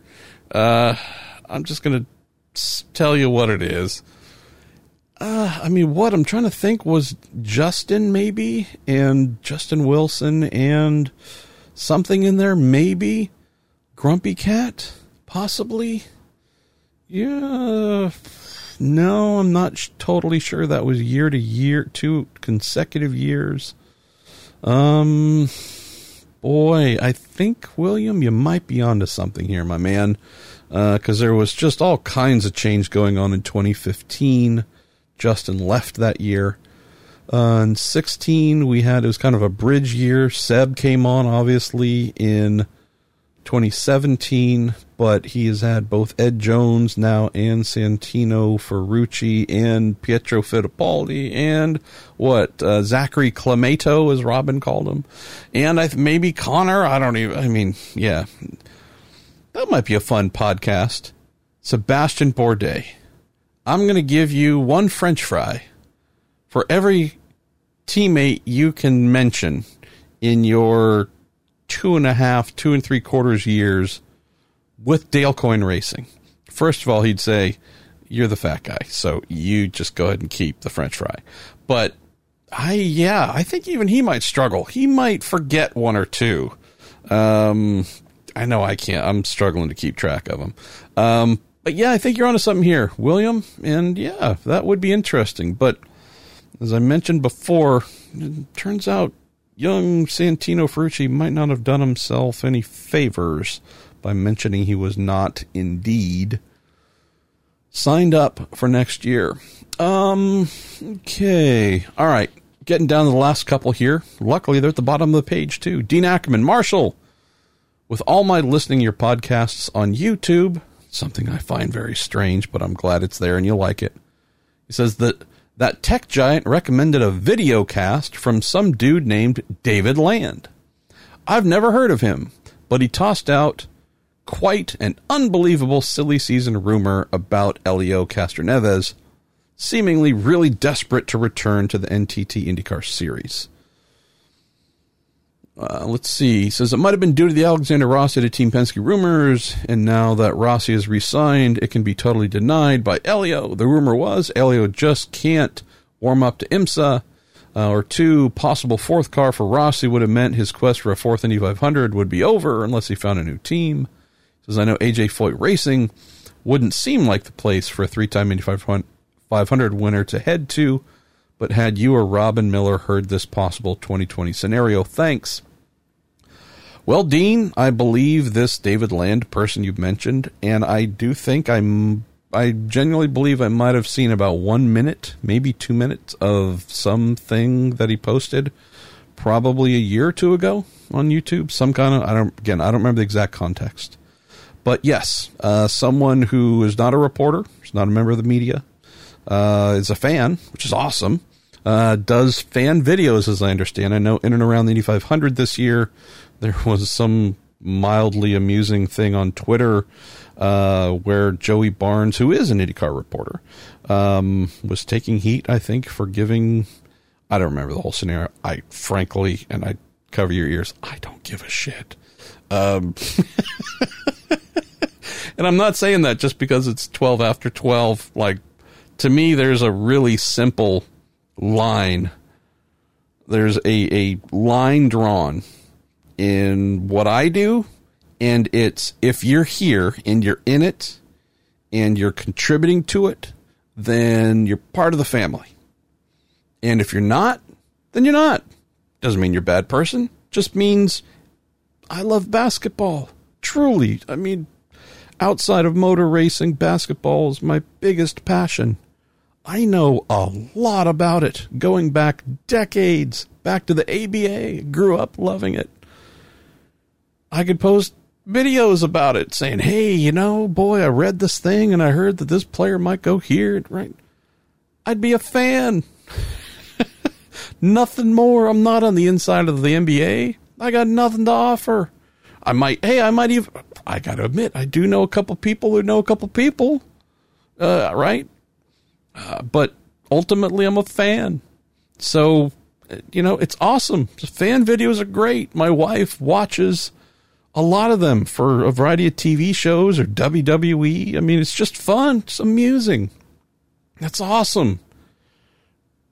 Not part of the community or family, but that's not a bad thing. Just let's understand that, you know, someone, in this case, Dean, saying that they heard this or that or the other, um, I know I was the first to mention this because the person who told me, who had the communications with Elio, said, I haven't told anybody about this. And I know Elio hasn't told anybody about this. So, you know, someone, a fan of motor racing, a fan of IndyCar racing, doing videos, talking about things and regurgitating things that they read and have heard. I mean, that's what a lot, I mean, what thousands of people do that every day. I don't know. I, I was tempted to say millions. I don't spend that much time on YouTube, but it's pretty normal.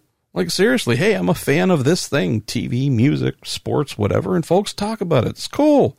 Just, you know, ultimately you're digesting the things that other, the work other people have done, and then regurgitating it. And there you go. So, yeah, um, it's not totally crazy Elio has wanted to come back to IndyCar. Elio was not ready to leave. It was the best offer he was given to go to sports cars. He's done it. He's there. I have to check. I believe all the full time drivers are coming back next year, which would be the third and final year of Penske's first contract with Acura, with Honda Performance Development. So if a prime seat opened up for Elio, would he jump back in? Yes. Looking at AJ Foyt Racing, which has been an embarrassment, and his dear friend Tony Kanaan is there doing his best to not hate life from a competitive standpoint. I mean, I would have to kick Elio in the balls and just slap him upside the head to get some sense going if he was thinking of going there, if that opportunity was presented. Not because the Foyt people are bad, not because they won't be headed towards a brighter future, but that ain't it. there's, there's living, breathing proof from Tony Kanaan. Every race, that ain't it. So, yeah.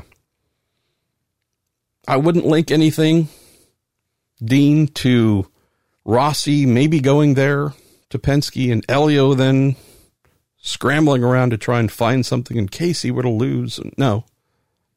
Elio just really wants to be an IndyCar driver. He doesn't feel like it's finished business. Simple as that. And it's true. Let's see, where else should we go?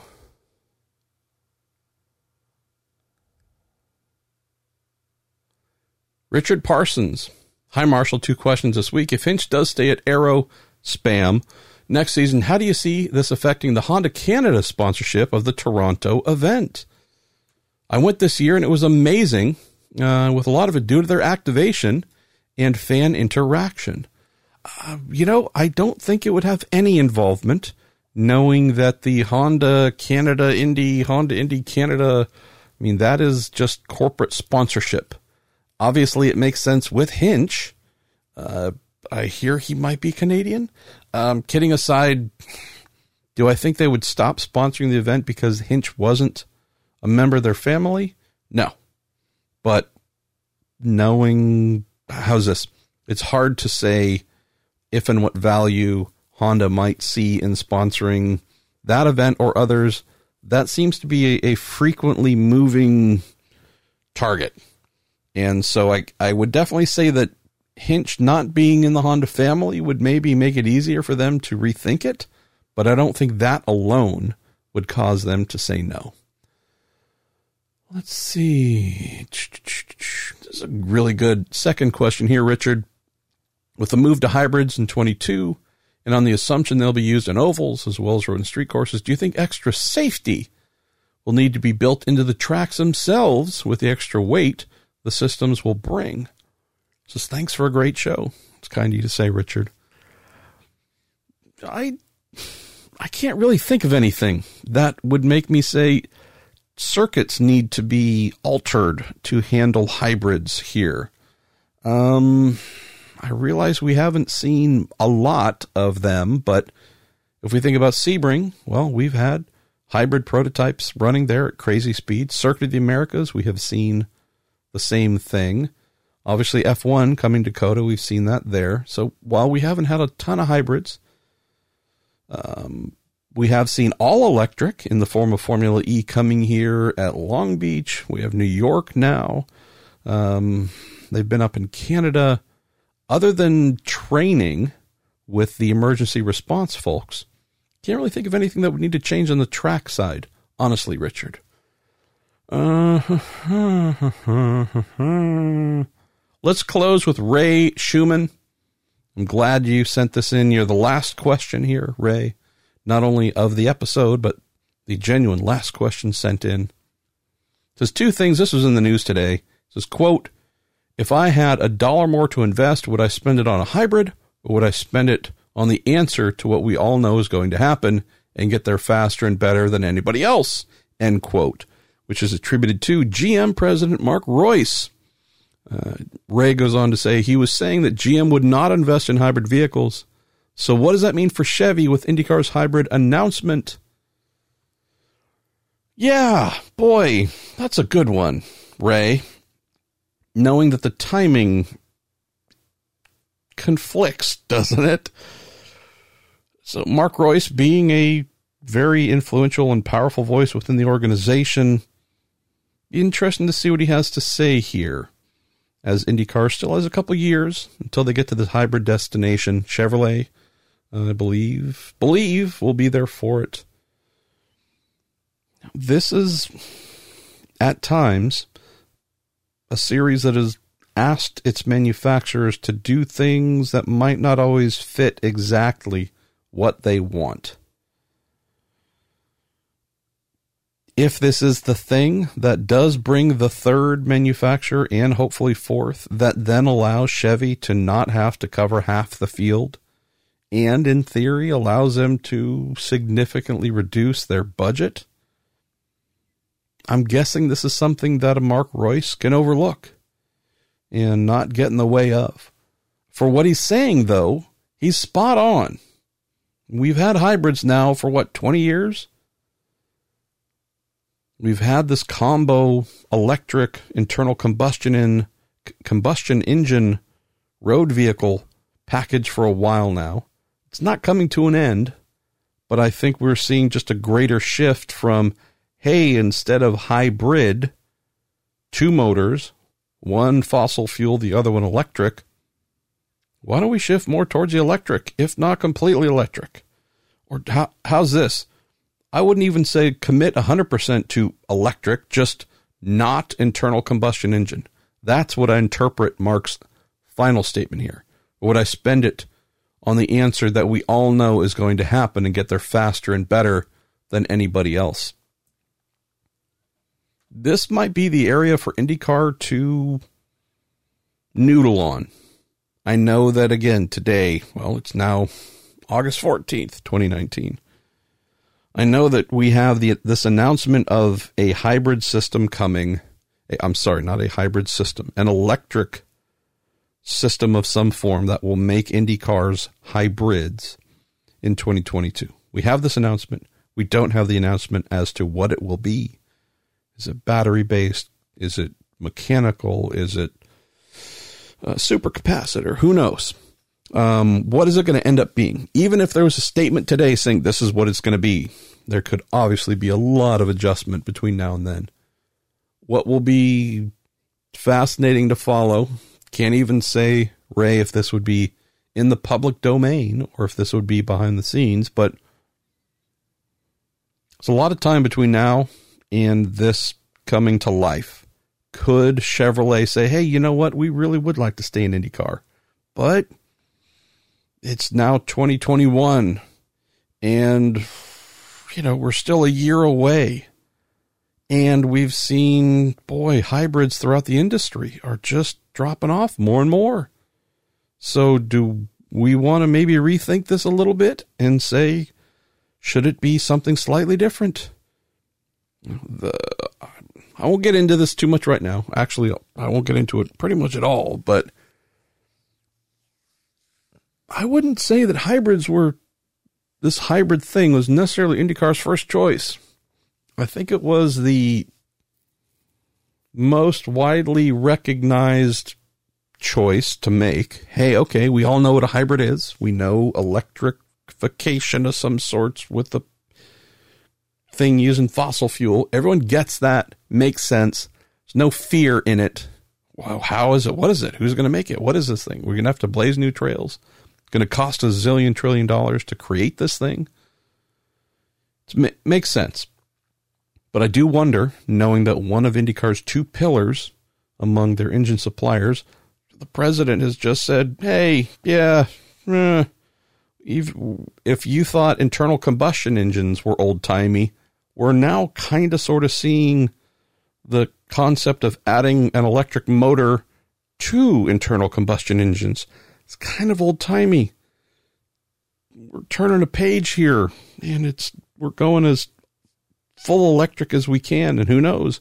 Is it hydrogen? Again, lots of unknowns as to what the future is going to be. But Reuss really does seem to be saying the thing that we've all known hybrids are not the solution of the future, they're the solution of today.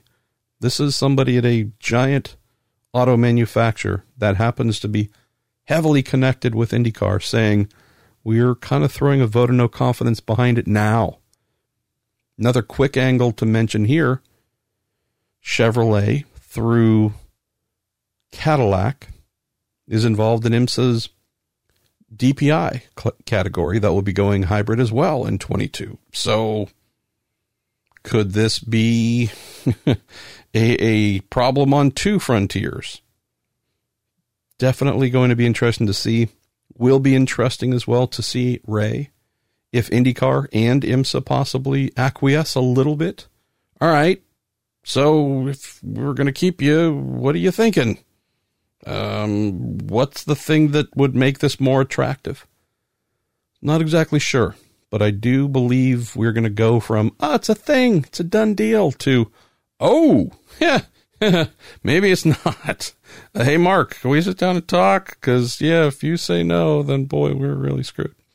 Uh, let's see, what else? All right, we're going to close here with Mark's second question.